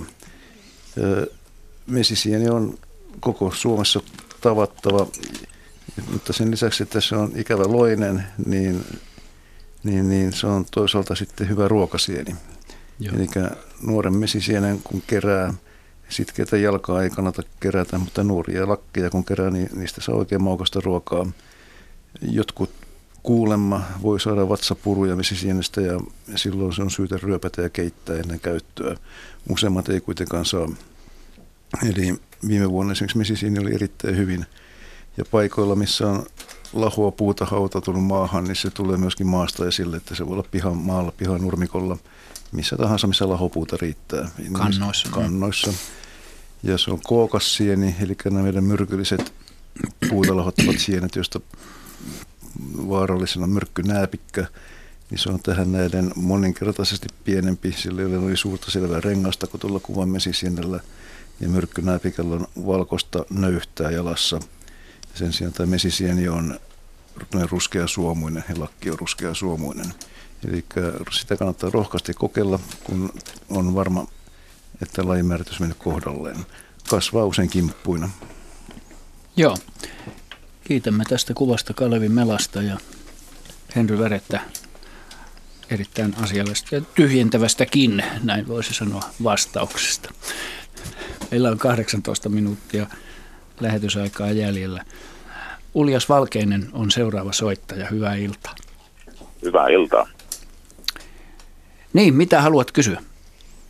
No, mä oon harrastanut metsästystä semmoisen 50 vuotta ja jokunen vuosi sitten mutta kuoli koira tapaturmaisesti ja otin, ostin sitten ehdolla, että koira toimii, niin tämmöisen seisojan ja tuolla Ilomantsissa olin metsällä ja sehän on, osoittautui varsinaiseksi metsokoiraksi sitten erikoistu sinne ja saimme sitten eräksi metson ja tota, sitten kun palailin sieltä kotiin Keuruulle ja aloin sitä metsoa perkaamaan, niin mulla on tapana usein katsoa, niin kuin monella muullakin metsästäjällä, että ainakin kanakoirametsästäjällä, että mitä siellä kuvussa on. Ja tällä kertaa kupu oli poikkeuksellisen iso ja painava ja normaalistihan sieltä löytyy noita neulasia ja, ja, ja marjoja ja tällä kertaa kun avasin sen, niin sieltä putkahti esiin sammakon jalka ja sitten kokonainen sammakko. Ja tota, se oli melko iso se sammakko suhteessa sen metson suuhun ja se kyllä hämmästytti kovasti ja kävin hakemassa sitten myöskin kamera ja otin siitä kuvan ja ja tota, tietysti metsästyskavereille, kun tätä kertoo tätä tarinaa, niin ne kysyy, että oliko sillä pitkät jalat ja harmaat höyhenet, että, että oliko se oikeasti metso. Oletteko törmännyt tämmöiseen aiemmin? Minä en ole vastaavaa kuullut. En ole kuullut kyllä, suoraan e, sanoen. En ole kuullut kyllä, ihan, ihan uusi tarina. Tota, Mutta Metsohan aloittaa nuoren elämänsä petona, syöden hyönteisiä. Hyönteisiä, joo, se, se, on, se on ihan totta, mutta tota, Mut jos sammakko, täys... sammakko ei ole hyönteinen. Mut jos se on sen täyskasvuisen syönyt, niin ei, ei mä sitä niin. mahdottomanakaan pidä. Se on todellinen sattumus, että se on sattunut ylimalkaan niille sijoille, missä metso oleilee, se sammakko. Jos se on joku mm, kesäaamu tai sillä. Niin. Uusi metsä se oli. Mm. Niin. Et, tota... Kyseessä oli nuori metso, että kyllä mä niin itse pähkäilin sitä, että olisiko se sitten nuoren hölmön sen kesäisen metson tuota noin, niin päähänpisto ollut, että kokeillaanpas tuota. Jos se on ollut niin sanoksemme utala ja nokkassut se, ja sitä mä en epäile, etteikö iso kesämakko voisi nuljahtaa siitä ö, nokasta alas, mutta että... Niin siis linnuthan voi syödä, siis voi olla yksilöitä, jotka kokeilee ja syö melkein Joo. mitä tahansa. Ja esimerkiksi sorsalinnuilla on nyt viime aikoina, kun ihmiset, jotka on tehnyt paljon mökillä havaintoja, niin ne on nähnyt, että sorsat syö kaiken näköistä. Ne tulee, tulee syömään marjoja ja syö sieltä hämähäkkää ihan mitä tahansa, Onhan. mitä löytyy. Et se ei ole mahdotonta. Että Joo, mä, ja sammak, sammakoitakin. Sammakoita kyllä, että et sorsalin, mikä tuntuu, että, että tää on, tää on, en ole kuullut tämmöistä, mutta nyt esimerkiksi tällä hetkellä varmaan meillä on kuulijoita, meillä on metsästäjiä, jotka voi vahvistaa, että olisi kiva saada kommentteja tietysti, että jos on avattu, että on löydetty. Että, mutta jos, jos me mutta, katsotaan, että mitä linnut voi syödä, niin onhan tämä muovi nykyään ongelma ja lintujen vatsoistahan löytyy jos jonkunnäköistä muovikappaletta. Siis ihan käsittämättöä, mikä ei muistuta millään tavalla niin, niin. mitään, mitään ö, luonnollista ruokaa, linnun ruokaa. No semmoinen, semmoinen jatkokysymys vielä, että mitä itse pohdiskelin siinä sitten, että teinkö minä nyt niin kuin luonnolle luontokappaleelle palveluksen ottamalla sen eräksi, koska tuota mietiskelin, että mitä olisi tapahtunut, jos me emme olisi kohdanneet, olisiko se lintu selvinnyt, että pystyykö se sitä kuvusta olisi. oksentamaan. Kyllä se varmaan kyllä olisi se selvinnyt, selvinnyt kuitenkin se, että, että toi metso on kyllä jotenkin musta niin kuin, se on kyllä ravinnon käytöltään, niin se on vähän omituinen suoraan sanoa, että tämmöinen isokokoinen, lähes 6 kiloa painavimmillaan oleva lintu, niin Eikö talvella nyt voi mitään muuta syödä kuin männyn neulasia oikeasti? Et eikö, eikö mielikuvitus riitä muuhun, että kun kumminkin luulisi, että voisi muutakin niin. syödä? Että... Taitaa olla aika pitkä suolisto varmaan, että tuommoinen terpeeni aamiainen menee alas. Näin on siis. Se on, terpeeniä, terpeeniä, joo. Heikoilla eväillä mennään talvi kuitenkin. On, paljon saa pupu, puputtaa, että energiat vetää neulasista. Joo. Lähteekö, lähteekö se sieltä kuvussa kuitenkin se niin kuin ruoan sulamus prosessi jo käyntiin, eh, koska aika useinhan ne marjat ja neulaset on aika lailla vielä luonnollisen näköisiä siinä vaiheessa. Joo, kyllä. että tota, lihas, li, lihasmaha eli kivipiira, niin tota, se ja, ja, jauhaa, jauhaa ruoan ja, ja tuota, me, tämä mä, oli kuvussa, tämä ku, oli kuvussa, okei, okay, joo. Joo, joo. ei vielä lihas, kivisvirassa. Joo, kyllä, no se, se, tota, se, se kumminkin sitä tuota, pehmentää, pehmentää sitä Joo. ravintoa, mutta, mutta siellähän se on vielä aika hyvä, hyvässä kunnossa. Joo. Niin, että olisi kenties selvinnyt mm, todennäköisesti. No Joo, mutta hän. hieno havainto. Hieno havainto. Joo. Joo. Mutta... Minä täytyy katsella, löytäisikö mä sen kuvan, niin mä voisin vaikka lähettää, jos mä löytäisin. Joo, lähettäkää ihmeessä. Se Joo. jännä nähdä, että, että minkä näköinen sammakko siellä on ollut. Kiitos Joo, Uljas. Kat- Joo, soitosta. Katsoa, löytyykö kovalevyltä. Hyvä, Okei, hyvä. kiitos. Hei hei. Kiitos, hei. Otetaan nopeasti ennen seuraavaa soittajaa Jussi Ällän lähettämä tervehdys täältä. Kysyisin, miksi juuri mäntyjen oksat ovat katkeilleet tänä talvena pääkaupunkiseudulla? Mitä me nyt pääkaupunkiseudulla sitten tarkoitammekaan, mm. mutta miksi juuri, oletko havainnut, että juuri mäntyjenokset olisi no katkeilla? No kyllä ne on, että tuossa ennen joulua ja joulun jälkeen tuli muutaman otteeseen aivan mielettömästi lunta. Paljon märkää lunta. Joo, paljon märkää lunta ja tuossa ennen joulua katkesi tuolla meilläkin päin männynoksia ja, ja, ja, se on vaan niin, että paino kävi liian suureksi ainakin meidän pihamännyllä. Ei mentyjä kaatunut, mutta oksia tuli alas. Joo. Isoja vankkoja oksia. Joo.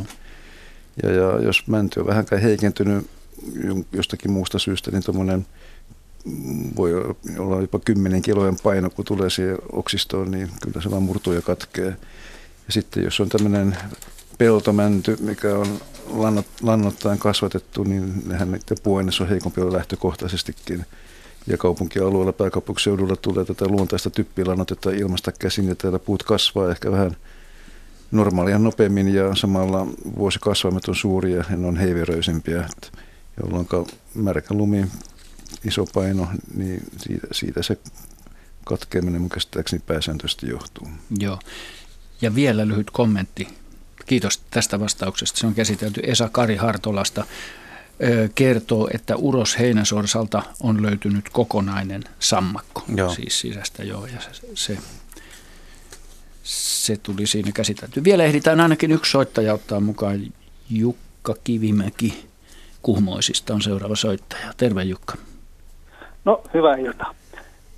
Tuota, semmoinen tarina tässä tota, pari-kolme vuotta sitten oli, oli tuota, semmoinen kevät, että oli tota, hankikantoa ja pääsi kulkemaan tuolla missä vaan. Ja tässä tota, lähistöllä, lähistöllä on tuollaisella, tai törmättiin tuollaisella metsä, metsälammella majavan pesään. Ja tota, sitten jätin miettimään, kun se siinä ö, lammessa oli jäätä ehkä 30 senttiä tai jotain, ja oli aika paljon ollut kovia pakkasia, niin jätin miettimään, että miten se majava pitää sen, sen, sen kulkuaukon sulana. Kun mietittiin, että jos siinä nyt työllä on 25 pakkasta tai 20 astetta, niin sehän tunnista jo niin kuin siinä on sentti jäätä. Niin tuota, miten se pystyy pitämään se jatkuvasti auki, kun se kuitenkin on niin kuin ihan sulana se aukko. Kukaan ei ole meille vielä osannut vastata tähän. Siis, niin, se siis pitää sen, sen pitämällä auki. Siis sen, sen pesässähän on vedenalainen käynti, että sillä ei välttämättä tarvitse olla, mm. olla mitään, mitään reikää siellä järvellä tai, tai lammella, vaan se voi, se vetää puut ravintoa, ravintona niin käyttöönsä puut etukäteen niin veden alle ja voi käydä sieltä sitten hakemassa varastosta niin tarpeen mukaan tässä, syötävää. Mutta tässä, mut tässä pesässä nyt oli ainakin niin kuin ihan selkeästi se reikä siinä pesän vieressä ja siinä nyt ei jäätä juuri ollut siinä pesän, tai siinä, en muista enää siitä on kolme vuotta, niin mä en muista oliko se ihan sulaa, mutta kyllä se näytti mm. siltä, että siitä olisi kuljettu jatkuvasti. Niin, tätä mä ehkä tarkoitin tuossa ollut, että se pitää sen pitämällä auki, eli siis kulkemalla siitä. No mutta jos yöllä se, tulee, kuinka paksun jään se niin. saa rikki, että syöllä on pakka. Kyllä se kuulostaa vähän, vähän omituiselta, koska se on hyvin riskaabelia pitää jotain niin. veden pinnan yläpuolella olevaa reikää auki. Siitä menee kaikki mahdolliset petoeläimet sisään. Että, Ei mikä? vaan siis tämä on jäästä se niin, niin. reikä. Niin. Ah, jäässä, niin. No se, Eli jäässä, se... siinä pesän vieressä jäästä on a, niin kuin aukko. Mm. Siellä voi olla useampia majavia, ettei sen tarvitse yksinään sitä tehdä. Että, että kyllä ne sitten kulkee siitä, jos ne onnistuu sen pitämään auki. Se on ihan selvä juttu. Niillä on myös aika rapsakat hampaat, jolla ne voi tarpeen tulla vähän hioa sitä isommaksikin, jos niikseen tulee. Mm. Että. Niin. Joo, se jotenkin oudoksutti, mutta ehkä se selitys on vaan tällainen, että ne kulkee niin, niin paljon siellä. Kyllä mä luulen, että ne aika paksumpi jää saarikki. Mutta olisiko tuossa siis... vähän niin mitä, mitä Jaska sanoi, että siis on, on, on tapauksia, milloin ei tarvitse tulla ja silloin se voi jäätyä, mutta voiko se jää, että niillä on ruokaa niin paljon, että jos se pääsee jäätymään, niin, niin tämä, var, tämä, tämä tämmöinen aukko kokonaan, niin miten, miten ne tosiaan sitten tekee? Koska sitä se, mitä kauemmin ne on niin, siellä syömässä sen sisällä. Niin. Et, et, et, miten ne pääsee, jos niillä ei ole muuta kulkureittiä kuin toi? No, tietysti. no minusta näytti, että siinä ei ollut muuta reittiä, mistä siihen pesään oltaisiin kuljettu. Toki siellä saattoi sitten rannalla olla, mutta se mun mielestä ei. Ja kyllä siinä oli varmaan 30 senttiä jäätä siinä lammessa. Että. Joo. 30 senttiä jäätä? No varmaan ja sitten sit, sit, sit niillä on se oma, siis siinä, oma aukko siinä vielä. Ja sitten siinä on oma, pesän vieressä vaan aukko, mistä niin kuin näytti, että mä en muista oliko se ihan sula vai oliko se niin, että siinä oli ihan ohut jääkerros, mutta kuitenkin sillä, että siinä oli selvästi reikä, että siitä oli kuljettu. Semmoinen puoli, vajaa puoli metriä semmoinen reikä. Joo, no otetaanpa tämä laiskanläksyksi, vaikka seuraavaan kertaan kysellään vähän Heidi Kinnuselta vielä sitten. Mutta eikö se ole vääjäämätöntä, että jos ne tarvitsee sitä jääty, jäätynyttä aukkoa, niin eihän, eihän majalla ole muuta kuin hampaat, millä se avataan. Niin. Ja ne on 10 000 vuotta tällä jääkauden jälkeen ollut, niin Eiköhän eikö se- se onnistu? Niin, tai nämä, nämä on ollut Kanadassa sen 10 000 vuotta, mutta no, myöhemmin vasta täällä. Mutta varmistetaan se joka tapauksessa. Joo. Erittäin hyvä kysymys ja kysytään Heidi Kinnuselta, kun hän on maisemissa. Palataan hyvä. seuraavassa lähetyksessä. Kiitos soitosta No, Jukka. kiitoksia. Hei. Joo, kiitoksia. Hei. Ot- otetaan vielä yksi soittaja. Rohjetaan ottaa tähän mukaan lähetykseen. Hyvää iltaa. Luontoilta täällä. No iltaa iltaa se on Tapio täällä, kun soittaa Kotkan Karhulasta. Terve Tapio. Terve. Niin tuota, semmoinen havainto tässä tammikuun kahdeksas päivä omalla pihallani. Kanahaukka saalisti toisen kanahaukan ja söi sen elävältä, että onko tämmöinen kannibalismi lintujen saman lajin kesken, niin kuinka yleistä. Joo, Aika mielenkiintoinen. On hyvin mielenkiintoinen. Havainto kuitenkin. Tota... Elävältä söi. Kai se jossain Joo. vaiheessa kuoli kuitenkin.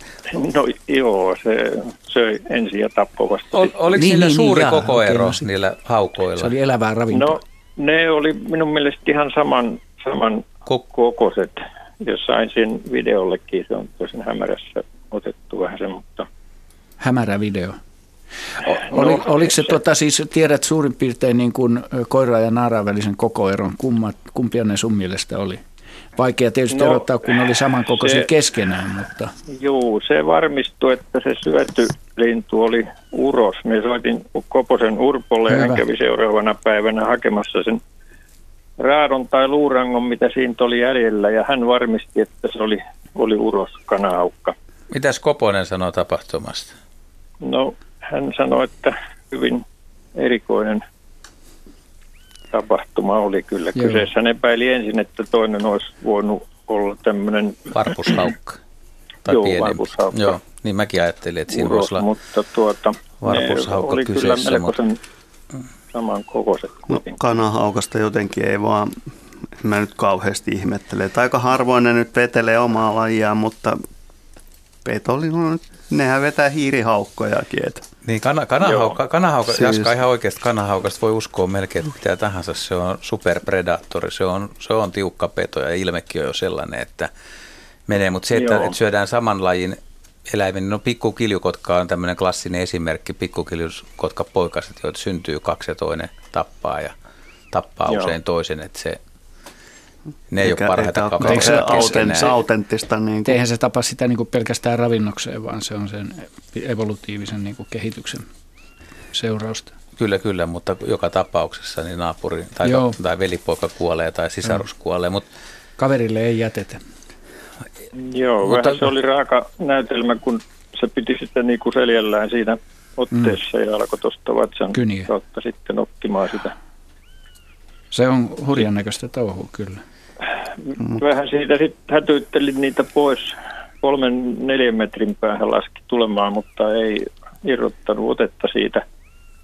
Näittekö te sen- ilmaan, ilmaan se ei jaksanut nostaa sitä, se raahasi sen siinä sit maata pitkin tuohon takapihan puolelle. Ja Näittekö te sen tilanteen alusta lähtien, että mitä siinä tapahtui? Että iskikö tämä toinen tosiaan vai alkoiko se jostain? No sitä en nähnyt, koska tulin just sisään, sain ulkovaatteet pois, kun alkoi se kirkuminen kuuluu tuosta ketjun ikkunasta ja sitten menin katsomaan, niin tota, ne olivat siinä keskellä pihaa. Joo. Joo.